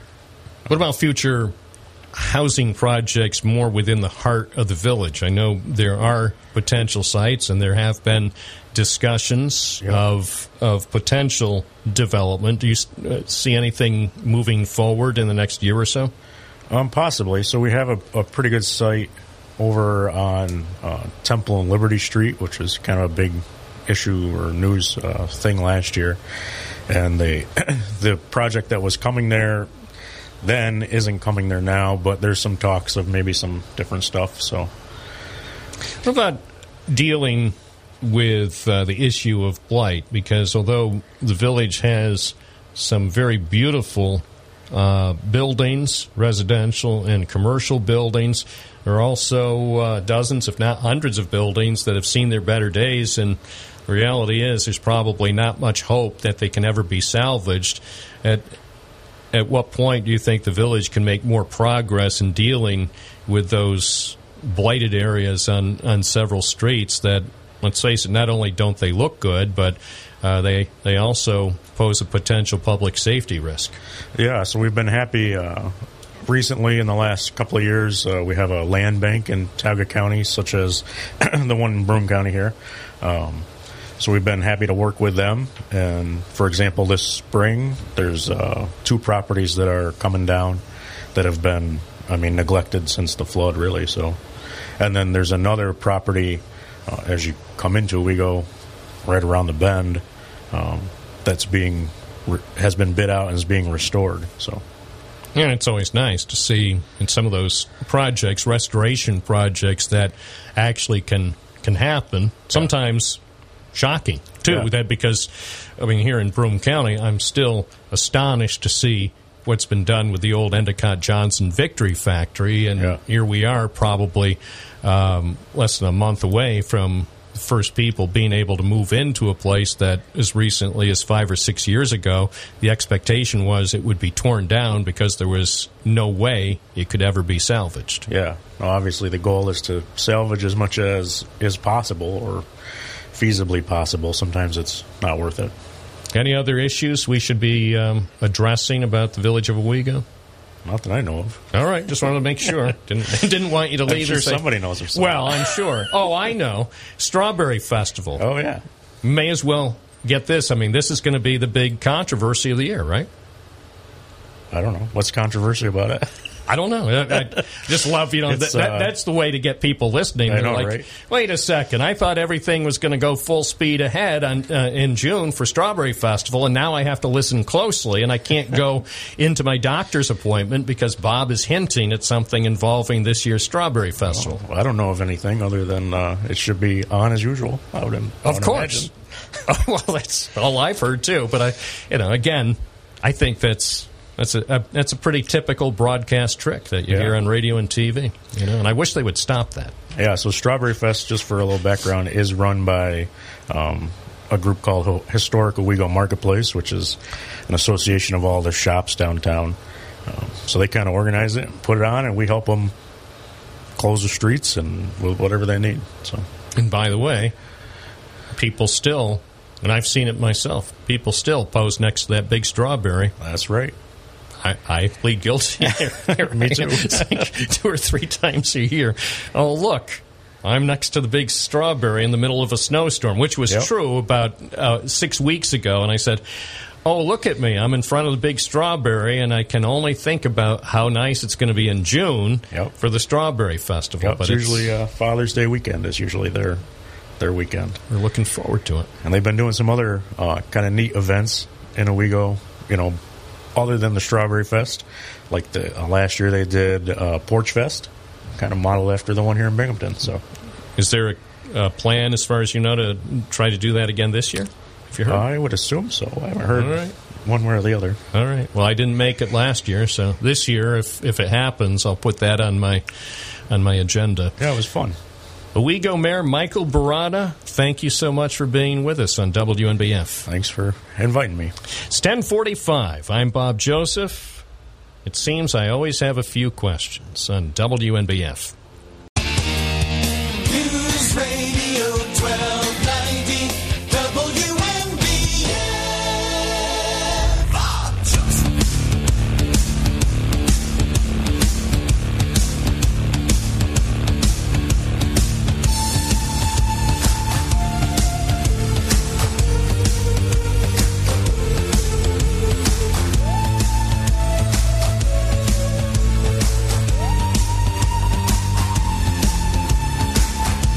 1049 WNBF. Taking the calls now at 607 772 1290. You're listening to Bob Joseph Live. Morning, WNBF. You're on the air. What's your first name? Where are you calling from? Yeah, it's uh, Dave from Vestal. Good morning, Bob. Yeah, welcome back, my friend, to the show that never never ends. hey, Bob, you know, I, I, had to call. You know, I hate to tell you this, but uh, yesterday, uh, you disappointed me a little bit, and I was a little surprised. Your, your last caller of the day, uh, he, he, he made the statement that some people go into law enforcement to physically harm African Americans. Bob, that's the most asinine statement I think I've heard on your show. Well, I, I, it's hard hard to come up with a top ten list because after more than a decade, there are probably dozens of statements that fall into that category. So I didn't. Uh, yeah, when time time was running out, I didn't have time to respond with. Uh, with as much as I, I probably would have or should have. So, but you know, he's if he wanted to make that kind of uh, statement, he was entitled to his opinion. I doubt that it was shared by many others in the viewing audience. Right, and I was just surprised because you usually push back on that stuff. Yeah, and usually, and your, that. to your point, I, think it was right toward the toward closing time. You know, if people, you know, if people want to take advantage, I mean, it's sort of the way uh, NBA players or the NFL players uh, can run the clock. I mean, some people are are adept. They see that there's a few seconds left, and they can they can try to work one of their witty little barbs into the program, knowing that there's probably insufficient time for the, the referee to call them on a foul. That's true. That's so true. you know, it's like, yeah, but but what I love about the program is how people, no matter what happens, no matter what happens, regardless of um, what callers say, people are always angry at the host. I mean, isn't it interesting? It makes no difference. I mean, everywhere I go, there are people. And uh, by the way, I think on, on one level, on one level, it's great that people listen. But the one thing that, even if I'm doing this program in 35 years, it will never cease to amaze me how people are always disappointed in one way or the other at my hosting capabilities. No, I'm. Tr- Oh, no, you know, you think no. I'm. You think I'm kidding? It, you don't even know the half of it. You know, nobody. it- the the phrase the phrase nobody's ever happy applies. I mean, not to life, but especially to this endeavor. Nobody, truly, nobody's ever happy. I understand your feelings, Bob. Hey, real quick before I go, uh, can I make a comment about protest? Protest, Bob. I'm. I'm waiting to see, Bob. When are we going to see protests around our country protesting socialism, Marxism, communism? That's a much bigger threat to our country than bad cops. When am I going to see that? You're going to help me organize some, maybe? I don't organize protests. That's another thing. Oh. You know, after all these years, people think because I host a talk show that somehow I'm going to organize some event or a protest. No. I facilitate conversation and I also report. You know, people people always want me to take a side as as though Bob, it's it's your official duty to support one side over another when as a journalist I'm supposed to be trying to report as fairly as possible even though some people trust me as much as some people hate police there are a lot of people who hate reporters No, we need them, Bob. No, we count on you. We, we, I know you count on me, but that doesn't make it any any less true that some people still hate reporters. Just as some people who listen to this program and some people who call think police can't do anything right, there are also people who hold the opinion that reporters can't do anything right. Well, I don't agree with that one. Yeah, well, the difference is here's the thing. You know, the good news, the good news for people who hate reporters, you're going to get your wish because every damn day there are fewer and fewer reporters in this country. So ultimately, you're going to have exceedingly few journalists left and you're going to get your wish. Now, as far as people who don't like police, they're not law enforcement's not going away contrary to what some might have you believe. The police are always going to be fully funded and they're always going to be here. And there will always let's be honest in america there will always be a lot more law enforcement personnel than there will be journalists. Journalists are disappearing at a disturbing rate. And the fact is there's some people listening are saying great. That's great No, no, that's scary, Bob. Because you know, you think about it though. But what good are, good are they anymore, anyways? Because everything's hush hush. What kind of information can you give us? Everyone keep everything quiet. We do the best we can. Again, you know, the police at least get support from most most people, and the law is on the side of the police. But when it comes to journalists doing their job and trying to report fairly on what's going on, the police don't want that. Most of the public doesn't seem to want it. And the law, in a lot of cases, doesn't seem to be on the side of journalists. So ultimately, ultimately, the police will be able to do what they want, and there won't be any journalists, or there'll be very few journalists covering what goes on. And that way, the police will be happy, most of our listeners will be happy, and they won't know what's what's actually going on because the uh, the information will be released in official documents, one and two page news releases as officials see fit. You know, that's in my estimation, that sounds more like the way Putin's Russian would operate or that country called North Korea or some of these other countries where journalists aren't supposed to report independently. When I grew up in America, there was an expectation that journalists would try to a certain extent to serve as as a, a sort of um, a- ability to keep not only government but business and nonprofits uh, somewhat accountable. But now most people are more than happy to see the demise of what was once a fairly proud and fairly vibrant journalistic infrastructure. And you're right about those countries, Bob. You made my point. So when are we going to start protesting communism? We got to start soon here. We can't wait.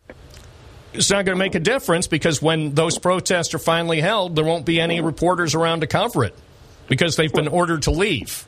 And the pol- that, you know the police, the police should be supporting the rights of reporters to cover things. Instead, the police are working in some cases to keep reporters from covering because there's something that used to be known as the public's right to know. And now it's basically viewed as no, the public has no right to know. If there's something to be told about anything that happens, we'll put out a news release when we get around to it. Insane. That's insane, Bob. We- Well, that's what you know, got, we man. And we want to know. We we want reporters, but we want info. I thrive on it. Yeah, well, it's too late, man. You know, they finally beat us and pepper sprayed us, and so, you know, journalism as it once existed, is almost gone. On the other hand, I'm sure they'll issue a news release next week or next month. This is Bob Joseph live on WNBF. First, and stay healthier without drugs. Navage is available at Walmart, CVS, Walgreens, Target, Rite Aid, and online. Navage, N-A-V-A-G-E, E, clean nose, healthy life. Bob Joseph live, WNBF, Bingham. Where news breaks first. News Radio 1290 WNBF. Good morning on this Friday, February 3rd. You're listening to WNBF. Johnson City police say more than a dozen people are expected to face charges following a protest outside the Wegmans store on Harry L. Drive. The demonstration was held in response to the killing of Tyre Nichols in Memphis and the violent arrest of a Binghamton man. According to a Johnson City Police Department news release, about 50 people participated in the protest on Wegmans property. The release indicated Wegmans had called village police for help because they did not want the event to take place on their property. The police department reported protesters ignored directives by store employees to leave the site. According to the news release, officers advised participants and reporters to leave, and anyone not in compliance was guilty of trespass. These are the people who were arrested, according to the Johnson City Police Department. Angela Kennedy Richardson of Binghamton, Nicole Baisley of Endicott, Courtney Hollenbeck of ABC New York, I'm Sarah Morgan Nor- Faber of Binghamton, John Cook of Endicott, Masai Andrews of Endicott, Chanel Boyce of Binghamton, Therese Weathers of Binghamton, Robert Wilson of Binghamton, Matthew Ryan of Binghamton, Samuel Whalen of Binghamton, Marissa Robinson of Binghamton, Corrine Visvarari of Binghamton, and Grace Widerkrantz of Binghamton. Ryan is a former mayor of Binghamton. Police said a 17 year old boy also was arrested. His name was not released. According to the news release, more charging information will be released as the incident is sorted out. Police added no follow up questions or interview requests will be taken at this time. We will be releasing additional information in the coming days. Several see through noise reduction panels have been taken down along a section of Route 201 flyover in Johnson City. The noise barriers were removed by crews last week over Boland Drive. According to the State Department of Transportation, loose concrete was observed during a routine inspection of the busy link between Vestal and Johnson City. At this point, it's not clear whether the spalling of the concrete bridge siding that's occurred will lead to significant repair work. A DOT statement indicates the agency is assessing the Route 201 bridge over the Susquehanna River and it was closed while the noise barriers were taken down over a period of about three days. The panels were installed in December 2005 as the flyover project was being created. A woman who lives just east of the site told WNBF News on Thursday that she hadn't noticed any significant difference since the noise barriers were removed. She said the noise from the vehicles using Route 201 doesn't seem to disrupt my sleep. It was the winter of 2010 and excitement buzzed all around Binghamton as a film crew rolled into town and rumors began to swirl that perhaps a music video was being filmed in Broome County and for a major name artist. Broome County residents didn't have to wait long for the answers they were looking for. A music video was, in fact, being filmed in Broome County for none other than megastar Taylor Swift and for her song Back to December. While Swift herself wasn't in town for any part of the filming, residents waited in anticipation for the music video to be released so they could look for local landmarks and perhaps catch a glimpse of someone they knew in the background. When the video was released, we spotted outdoor footage of MacArthur Park, a field on Underwood and Castleman in Vestal, Juneberry Bridge, a house on the corner of Juneberry by the bridge, a field by the park on Juneberry next to the creek, and of course the Castle House that sits on Route 26 in Vestal near Foster and Maine. Now, a piece of that music video is being torn, and a new business is moving in. The Castle House, featured in Back to December, is located on Route 26 in Vestal, and a local couple says they'll be tearing it down Funky Bees plans to open a hot dog and ice cream shop at the property by late spring.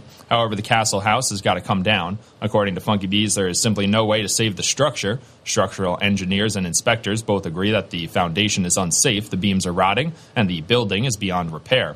The Broome County Special Investigations Unit Task Force, comprised of detectives and officers from the Broome County Sheriff's Office, Binghamton Police Department, Johnson City Police Department, and Endicott Police Department, announced two major cases overnight in the village of Endicott and in the town of Shenango, recovering tens of thousands of dollars in narcotics and illegal weapons. On Wednesday, February 1st, the task force executed a search at 127 Washington Avenue, apartment 2 in the village of Endicott, seizing a variety of evidence, including fentanyl and firearms. On Thursday morning, February 2nd, the task force conducted a drug interdiction stop on a vehicle on Interstate 81 northbound at exit 7 in the town of Shenango. The task force was assisted by the Broome County Sheriff's Office patrol units, the U.S. Office of Homeland Security Investigations, and U.S. Customs and Border Pat- Protection Air and Marine Operations. During the stop, a narcotic dog was utilized and alerted to the presence of narcotics emanating from the vehicle. All arrested individuals were transported to the Central Arraignment Part Court at the Broome County Correctional Facility to await arraignment. Broome County Sheriff Fred Akshar stated, These two cases are the result of the hard work and dedication put in by our local men and women of law enforcement every day, paying off in a big way. Nearly $50,000 of fentanyl off the streets means countless overdoses prevented and lives saved. If you do the math, our team recovered roughly 570,600 fatal doses of fentanyl. A published report says federal authorities are investigating whether embattled New York Representative George Santos raised $3,000 for life saving surgery for a disabled veteran's dog and then kept the money for himself. Politico reported that two FBI agents contacted U.S. Navy veteran Rich- Richard Osthoff on Wednesday on behalf of the U.S. Attorney's Office in the Eastern District of New York. The local news site Patch reported last month that Santos set up a GoFundMe account to treat Osthoff's dog, but refused to turn over the funds. A spokesperson for the U.S. Attorney's Office said he could not comment. A message seeking comment was left with Santos's attorney. A newly released audio recording offers a behind the scenes look at how former President Donald Trump's campaign team in a pivotal battleground state knew that they had been outflanked by Democrats in the 2020 presidential election. But even as they acknowledged defeat, they pivoted to allegations of widespread fraud that were ultimately debunked repeatedly by election officials and the courts. The audio from November 5th, 2020, two days after the election, is surfacing as Trump again seeks the White House while continuing to lie about the legitimacy of the outcome and Democrat Joe Biden's win. National Weather Service forecast for downtown Binghamton. Today, chance of snow showers, patchy blowing snow afternoon, mostly cloudy and cold with a high near 9 degrees. Wind chill as low as negative 15, wind gusts as high as 32 miles per hour, a 40% chance of snow. Tonight, chance of snow showers mainly before 1 a.m. Patchy blowing snow before midnight. Mostly cloudy with a low near 2 degrees. Wind chill as low as negative 20. Blustery with wind gusts as high as 36 miles per hour. A 30% chance of snow. Tomorrow, mostly cloudy with a high near 20. Wind chill as low as negative 17. Tomorrow night, mostly cloudy, a low near 19. And Sunday, mostly cloudy with a high near 42. Sunday night, cloudy, a low near 32 degrees. You're listening to WNBF, where news breaks first. News Radio 1290, WNBF, WNBF.com, and 92.1 FM.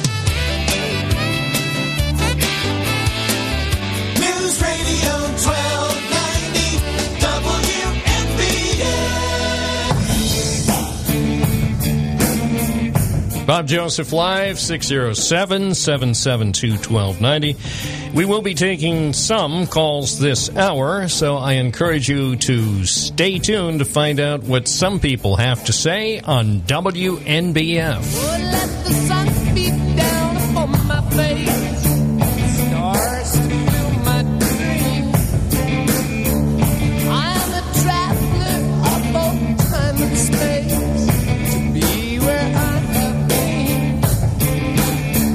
Caller number one, Tom from Windsor. Good morning, you're on the air. Good morning, Bob. Hope you're doing well today. Thank you. Hope you are too. I, I am. I am.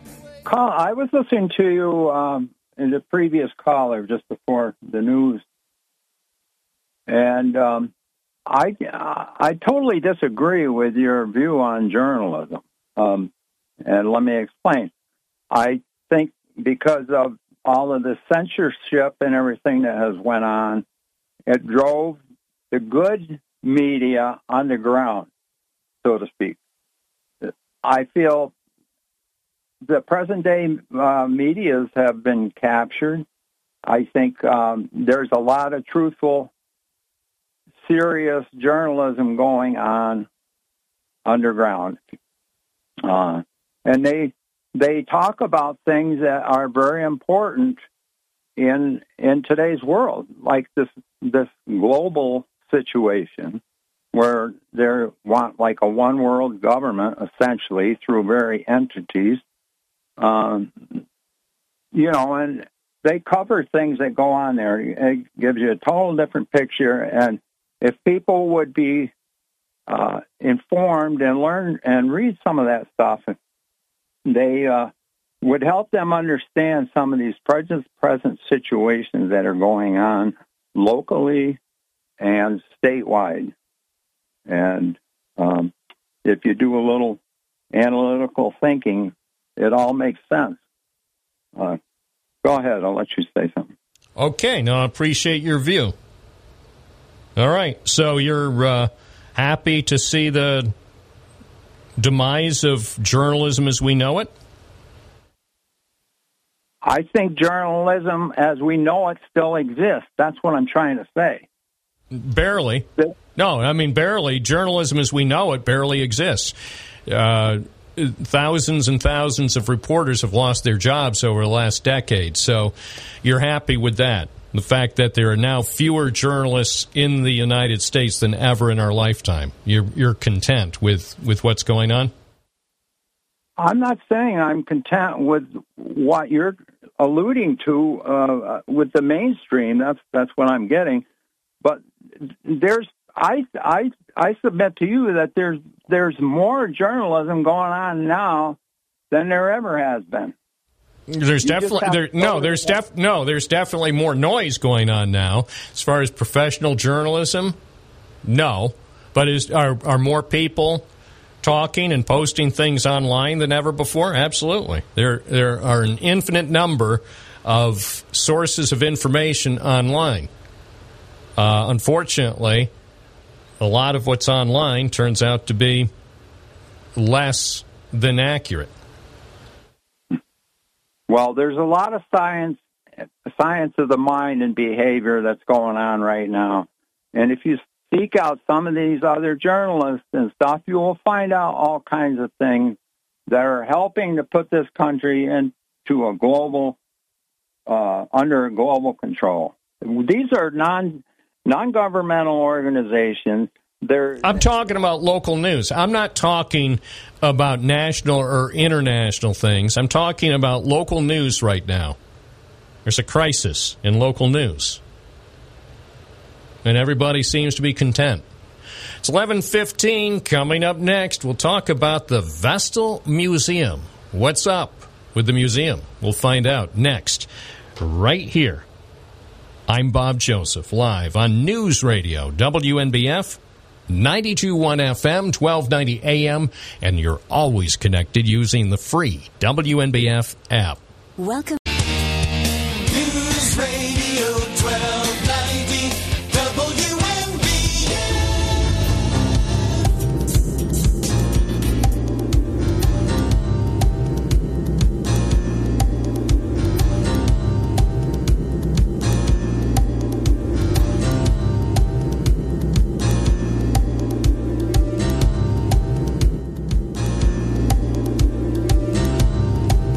Bob Joseph live at News Radio WNBF. We now shift our attention to the town of Vestal and the Vestal Museum. Cherise Rosales joins us now. Good morning. Good morning, Bob. Thanks for being with us on WNBF on this Friday morning. Yeah, thank thank you so much for having me. I stopped by the museum a couple hours ago, but nobody was there. There early this morning, so possibly I was fixing stuff around the museum. Oh, okay. I was there at eight eight seventeen. Okay, I was there at eight thirty, so you just Oh, missed. I just missed you. If I'd known, I would have Mhm. sta- stayed around for another 13 minutes. But I wanted Yeah. to uh, just make sure, ahead of our, our conversation, I wanted to make sure everything was intact and everything. I, I checked all four sides of the uh, museum building, and everything looked good as of uh, three hours ago. And certainly, uh, as you noted when you arrived there, everything seemed to be in fine, fine order. Still standing. Well, yeah. Yeah, that would have been our. Can you imagine if, if something had happened and we, we just for some reason talked about Vestal Museum events, but we didn't mention, gee, with all that wind that blew through last night, it's it's too bad about what happened to the structure. But it's like, eh, sorry, we're out of time. Anyway. they built they built them pretty sturdy. Yes, they did back in the day. Speaking of that, and, and for people not familiar with uh, the exact structure that, that is home to the Vestal Museum, that actually I think is is worth noting because it's beautiful. But uh, give our listeners a little bit of history of of the uh, the building that houses the Vestal Museum, which is currently located near the town library. Sure. Um, so the Vestal train depot um, was part of the was, on the tracks, and the railroad the railroad station went into service in 1881, and it served Vestal as the train station until 1959, and then to save the building from disrepair because it was sort of just sitting on the tracks, um, not getting any attention, and um, sort of going going into disrepair. Um, the town of Vestal moved it to uh, uh, just a piece of land they had in front of what is now the Vestal Library in 1972, and opened it as a museum in '76. So it's been a museum for 30 some odd years, 40 some odd years. yeah. Well, also, and because I, I always like taking fresh pictures, not that I don't already have enough Vestal Museum photos in my archive to uh, last for the rest of my career, but I, I thought I'll take some nice new pictures because of, you know, if we do any stories, to have uh, some wintertime pictures of the museum. And I also took a nice picture of the historical marker that was um, made possible by the Pomeroy Foundation. And um, hey, it's I know it's been there for a few years, but it's the first time I really looked closely at that historic marker that does essentially tell tell the, the background of the Vestal Depot as as you just explained. And so I, I think that's a it's also a, a nice touch at the site of the town museum. Yeah, the um, Pomeroy does that uh, around the state, um, and they give out grants uh, through. So our our town historian Margaret Hadsell made that happen. And I know she was busy because there are a lot of uh, recently installed historic markers around the town of Vestal. She's, I, I think, I think out of all the, the local historians, she may have been uh, the busiest in terms of securing those those historic markers through the the program offered by the Pomeroy Foundation. So I give her a tip of my hat. It's eleven twenty three. Okay. We're talking with uh, Cherise Rosales. So you're the director of the museum, executive Yes, director. I'm the, I'm the director, so I take care of the functioning of events and the care of the um, collection, which is uh, owned by both the town of Vestal. It's sort of a combined collection of the town of Vestal and the Historical Society. So the Vestal, I'm a bit of a liaison between um, the Historical Society and the town of Vestal, and so I work with um, with that group, um, and I work for the town of Vestal. The museum is owned, but it's a municipal museum owned by the town. Tell us about the upcoming exhibit. You have something that will be making its debut next week. Yes. Um, so we are doing an exhibit called Found in the Ground, and um, they are glass archaeological objects that will be on display uh, from February 11th, which is our opening, um, through May 3rd. And they the glass objects are um, being lent from the public archaeology facility at Binghamton University. And um, at our opening on Saturday the 11th, Claire Horn, who's um, the lab director, will will give a talk at 1 p.m. And what's great about this exhibit, it's the first time that we are doing the Vestal Museum's doing a exhibit in conjunction with Binghamton University Art Museum and the Roberson. So all three places uh, will have exhibits on glass, and they're all opening. Binghamton University's um, exhibit opened last evening, and it wa it's called Bonds, Glass Bonds. So it's all about the science of glass. And if you go to all three exhibits, you will get um, a little glass uh, figurine as as a gift for going and seeing all three exhibits. Well, it's it's an intriguing idea. I'm looking at the um, event information on the Vestal Museum website, which is conveniently located at vestalmuseum.org. I'm looking at a couple of those bottles. A couple of them look like bottles I found when some guys were digging up the uh, the parking lot of the old Endicott Plaza to put in a new sewer line. Some of that stuff. Now, some of the stuff there you wouldn't want to touch over at that that former Endicott Johnson dump because it was it contained totally hazardous uh, tanning chemicals. So I didn't touch it, but I wanted to because a couple of the glass bottles that were unearthed look looked very beautiful. And then I thought, oh well, I'll leave them alone because I, I don't want my hands to fall off when I when I pick up the the glass bottles. I mean, as they say, lovely to look at, but better not hold. So anyway, I I love this concept of of showing some of the, the various items that have been found buried around our area. I think I think this is great that the Vestal Museum, along with Roberson and uh, University's Art Museum, will will be doing this uh, exhibit over the next few months. Yeah, I'm really, I'm really appreciative to be involved with those institutions, and um, it's been a really good time and interesting time uh, preparing for the joint exhibit. Will there be other events coming up later this year uh, at the Vestal Museum as far as um special performances or other things for town residents? Yes, um, for the whole Broome County area, we're working right now. We're writing the grants for our um, our Second Saturday program, which has run every year for the last six or seven years. This year, um, we are planning on having the event at the rail trail.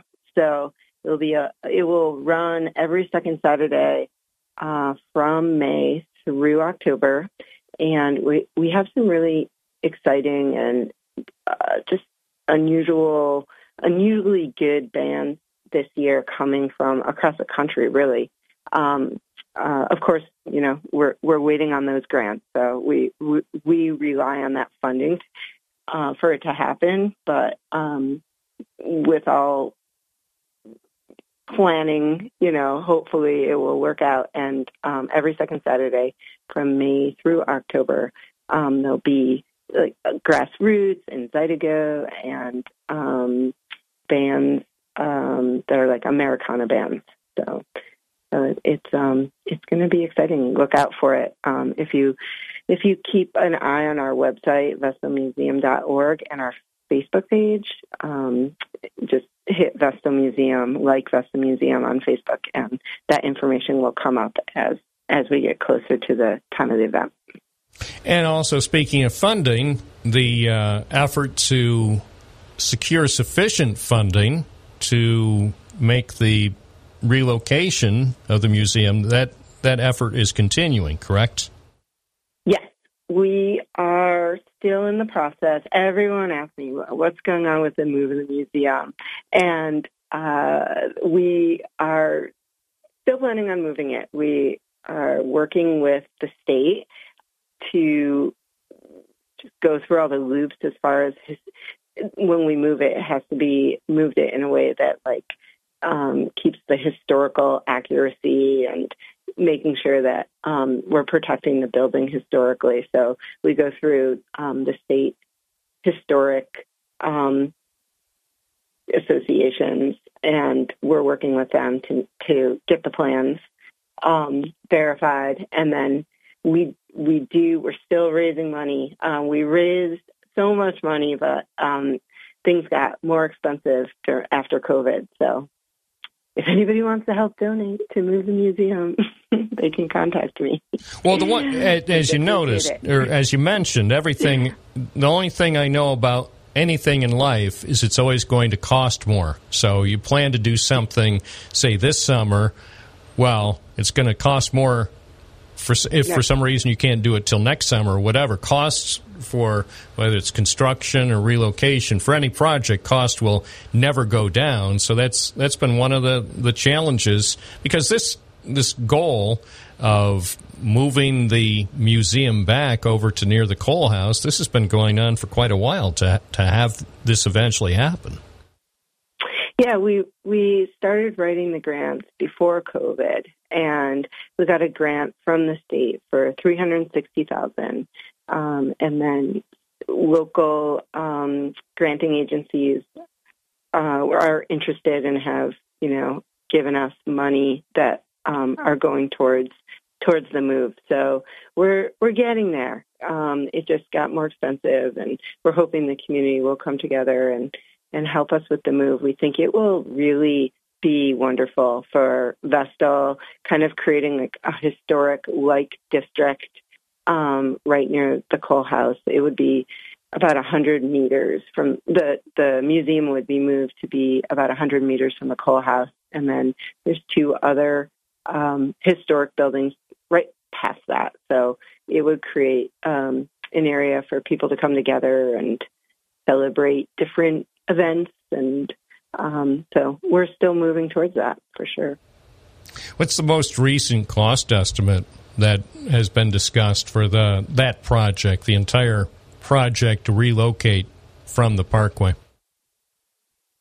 The the estimate is at two million, which it seems high, um, but uh, they estimate it, and then contractors can come when we get to that point and bid on the project. So um, it's not it's not necessarily two million, but that is the um, that's the the amount that that, that was quoted.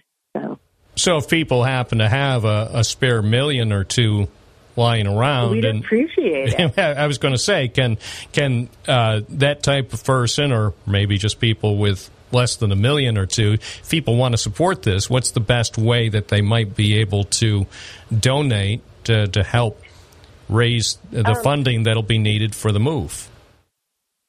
the best thing to do would be to contact me um, on my email, and we can we'll figure something out. We we want to do we want to make sure that people are um, involved in this very personally. So if they email me at crosales at vestalny.com, we can have a meeting or conversation about what they're interested in donating and, you know, how we'll display that, whether if it, if it's with a plaque once we move the museum or, um, you know, like we haven't figured out if we're going to do like, um, a trail of bricks, um, with people's names in that or plaques, but we'll definitely, uh, work with people to, to be a part of, um, sharing the move and if they help us we'll you know we we want to be partners with them on that so. Realistically, is there any possibility the museum could be moved this year, or is that probably not going to happen? um we we were hoping for this year um and we're still working with the state. It goes so much slower than you'd expect. They they get the plans from our architects and um, ask us to revise, and then um, we send it back, and then a few months later they get back in touch. So um, it's just a slower process always when you're working with these state grants. But um, for this year, it, it's possible. That's all I, you know. That's all I can say. Yeah. On the other hand, I guess we'll know that it's being moved when we see it actually in motion. Yes. the other thing too for the yeah for those who might have a long memory that the plan to transport the museum building uh, whenever it happens whether it's this year or at some point in the future the actual move back over to the area where it had been is going to be accomplished in a different way than the move that happened in the mid 70s Yeah, it has to because of power lines, and it's a really big deal to take everything down. So it can only there can only it can only go over just across the parkway. It can't go all the way down the parkway because you'd have to take down all those power lines.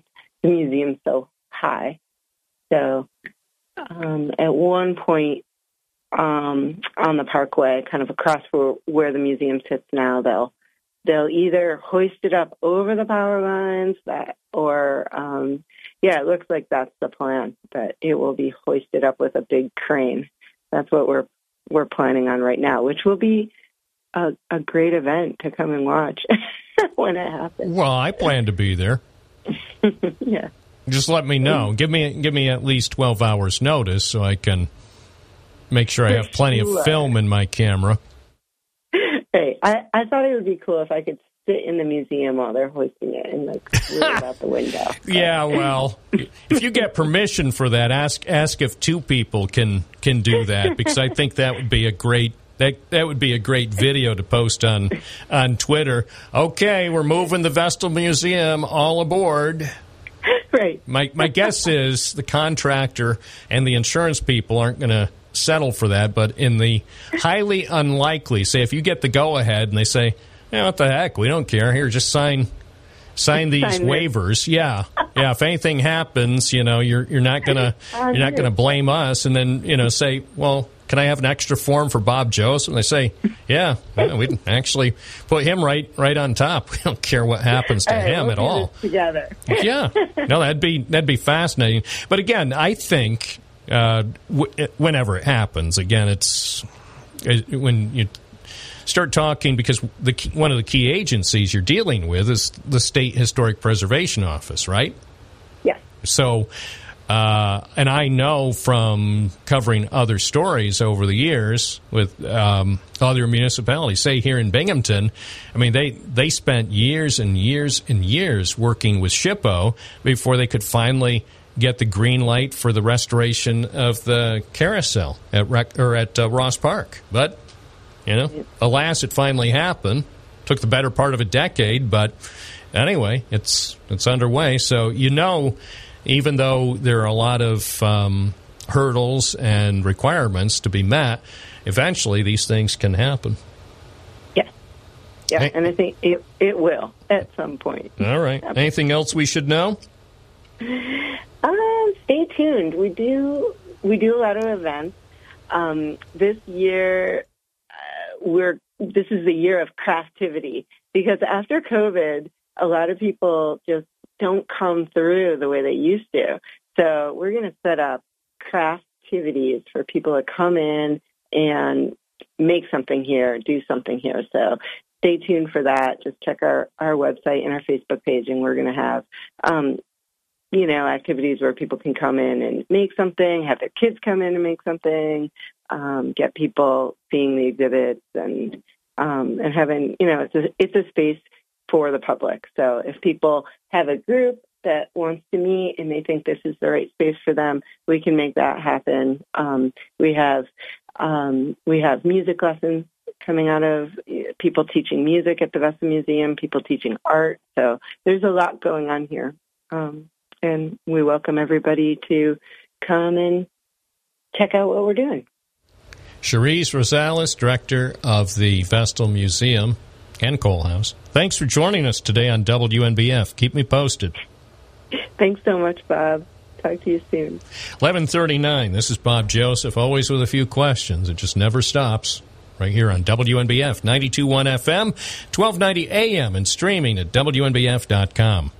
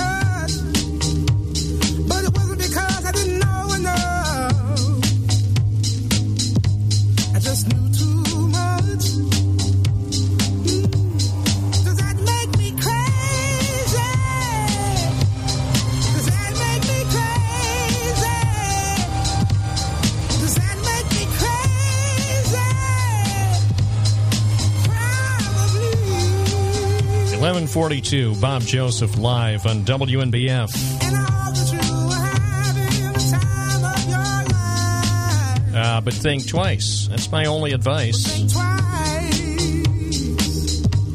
That's my only advice. Back to the phones. It's Airport Road Bob in the town of Maine. Good morning.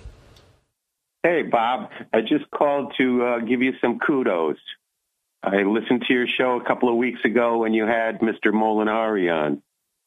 And um, I really appreciate when you ask the hard questions, well, the easy questions, and then when they can't answer them, you continue to ask the easy question to get an answer. I, I really thought that was great about uh, Mr. Santos's donation. Yeah, notice how it was uh, it was like uh, pulling teeth to get a straight answer out of the guy, and and I like Marc Molinaro insofar as he's been here at the station uh, multiple times, so he's been accessible. That happened to be a phone interview, but you know when we got to the to the point, perhaps the the toughest part of our conversation that day, he didn't he didn't seem to want to part with the money that George Santos had donated to his campaign, and I I just found it fascinating. Yeah, so did I. But I loved how you just kept asking the question. I did see him at the um, American Legion Post 1700 before the election. He and Mr. Akshar decided to show up and answer uh, questions for the people in the town of Union or the town of Endicott. And um, I just, I was told that my girlfriend made me promise that I wouldn't go in and create a stir. So I just stood in the back and, and observed. But one lady kept asking him the same yes and no question. She kept saying, it's a yes and no question, sir. Can you just answer yes or no? And he spent 10 minutes without giving an answer. Um, just, I, I just can't take these politicians. I mean, what's wrong with the people that keep electing these people that won't do their friggin' job? Um, it's just sad. I mean, and they're all about themselves. They're not about anything for the people. Well, I'll say to, to Congressman Molinaro's credit and to uh, the credit of a few other people around here who actually still dare to subject themselves to a few questions, hey, at least they do it. Think about the people who've opted out. Those are the people I think you need to be most worried about. I'm not I'm not unduly concerned about Mr. Molinaro and that donation that his campaign received from the the lying the lying legislator from Long Island. That, that doesn't bother me a lot. What concerns me most, and not personally for myself, but for uh, people of the area, are the elected officials who choose never to come on the program because they don't want to be subjected to a few questions because clearly they haven't come up with the sufficient resources to respond, even if it's the you know a telltale non-answer or not a direct answer. At least it's a response. Well, I grew up from uh, in the old school. You know, I'm an old man. Um, I was taught by parents that you know were old school, and my father always told me that you can't tell a lie because you'll never remember it. So I, I'm pretty straight up. I piss a lot of people off from time to time because I'm honest and forthright. I tell it like it is. If you ask me a question, I'm going to tell you the truth because I'm really too stupid to remember the lies that you know I tell everybody. So Well, and and you know that's, as much as people get infuriated by former Binghamton Mayor Matthew Ryan, and let's face it, you know, because of who he is and his positions and, and whatever, you know, he, he does have a tendency to bother a few people. Hey, at least you know where he stands. At least he'll at least he'll express himself. What about the people? I again, I'm more concerned about current officials who won't tell you where the, where they stand on anything, and they won't give you a current update on any project. Those are the people that um, I think listeners should be most concerned about. But you know what?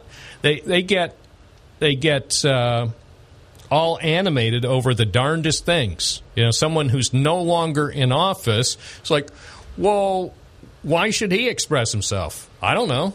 Everybody should express themselves. But the, the people, the people who are currently in office, and those are the ones, by the way, just so they know, you know, uh, in the future when their names come up, when there are scandals and indictments, we'll still contact them to get their side of the story. So, I mean, maybe that's what they're afraid of that, oh, well, Bob knows about the investigations. Did you ever think, you know, maybe that's what they're concerned about? I don't know. Just you know, if you can tell, just, just I don't know. I'm like I said, an old man frustrated with the, the politics of today. You know? I know. I know. And I, I mean, let's face it. You can't trust anybody. You uh, can't trust anybody. Thank Yep. you, Bob. And like I said, kudos. Keep asking those questions and put him on the spot, will you, please? Appreciate your call. 1148, Dale in Binghamton. Good morning. Good Morning, Bob. Nice, uh, quiet day and everything, and uh, glad to hear you back on the on the radio. And the whole thing is, uh, you know, I was getting a little worried there and for a while about the family, you know, and I just waited, and, and I'm glad you're okay. You know, I've been through that stuff, so Well, thank you. Thank you. I'm, really I'm trust me, I'm here to serve. Well, I'm here to serve too. I done I done my job. but anyway, yeah, I was talk, I was thinking about uh, you know, working on the on the north side here and everything, and uh, you know, I had to call the police a couple times just because of the breaking and entering, entering, and uh, a bunch of dance hall girls coming out and doing a few things, and you know. I just had to uh, express myself saying, you know, this isn't right for all these kids. And there's a bunch of kids down there, too, um, doing something in the parking lot. And I could see them right through, you know, looking down at them and stuff and saying, you know, what are these kids doing? And they were stripping uh, the heavy equipment down there before they stripped the car. Really? Or, yeah. And then they stripped, they started stripping heavy equipment. And, I called the, the police. And they showed up and everything, you know. Yeah, did the the officers latch on to any of the miscreants? Yes, but a lot of them ran away across the tracks. You know, not across the bridge, but across the Yeah. tracks. You know. Well, you know, and I pointed that out to the officer, and I said, "There goes one now." Stuff, and you could see them just running across there. You know, I'm glad you're paying attention because it's so stupid, and get kids like that, you know, younger children, kids, mixed up with that kind of thing. It just really bugs the heck out of me. Yeah. Well, I'm glad you called the police to try to get some action taken. Hope you have a great weekend. Oh yeah, I will. All right. Take care. Every weekend's a great and you have one too. Thank you. And we'll uh, catch you on Monday right here at News Radio WNBF. Bob Joseph with you. Yes, I am here to serve. I am here to serve the community, to ferret out the information. Sometimes information that they don't want to have ferreted out. Well, that's none of your business. We're the government. We work for ourselves. And sometimes you ask yourself, no, or you just say, why do they think they work for themselves? You see, government officials who act as though they're working for themselves. No, they're working for the people. So if you acquire information because you're working for the people, generally speaking, it belongs to the people ultimately. Well, we can't let you see that because what? Because it might show that government employees did something that might not look good. No, the information should be released, and it should be released on a timely basis. Because if you work in a government job, you're not working for yourself, you're not an independent contractor, you work for the people. Always remember, and we thank you for your service. This is Bob Joseph on WNBF. Uncle Starts recording.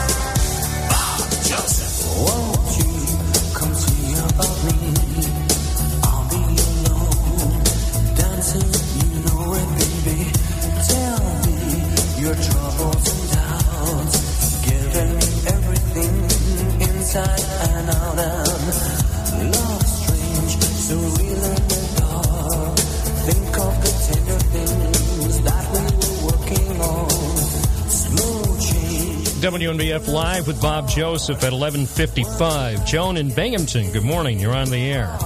Good morning, good morning. Is it warm enough for you? Oh my gosh. At least it's going to get up to 42 on Sunday, so I think I'm going to survive. Yeah, well, also the fact that it's going to be two or three days or four days in the 30s and 40s, so that that's uh, that's significant when you have more than one. But anyway, uh, Spectrum this morning, I guess, has been playing the I call it the Ryan video. I guess I'm surprised to see it so many times. I just happened to look at the news now for the weather, and then earlier, and uh, you know he was on both times, so I was surprised that they were playing it that much. Oh, that's good. Well, maybe I'll uh, pay for another month of Spectrum News then if if they're playing it. I didn't. Yeah, they're playing. I think every time they run the news. Oh, good. Well, I hope people can see it across uh, New York State on Spectrum Local News. So I, The only I commend problem them. is it's, it's so jittery. I don't know if they did that on purpose so you couldn't see the people faces or whatever. I mean, it's just like a mass confusion. Well, maybe uh, maybe the person who was taking the video got shot up with pepper sprays. It's something because the thing is just so jit. It's it's almost like it's Mm. on a it's a bouncing, a very fast bouncing ball. Yeah, it makes you w- think that the law enforcement people didn't want any coverage of what was going on there.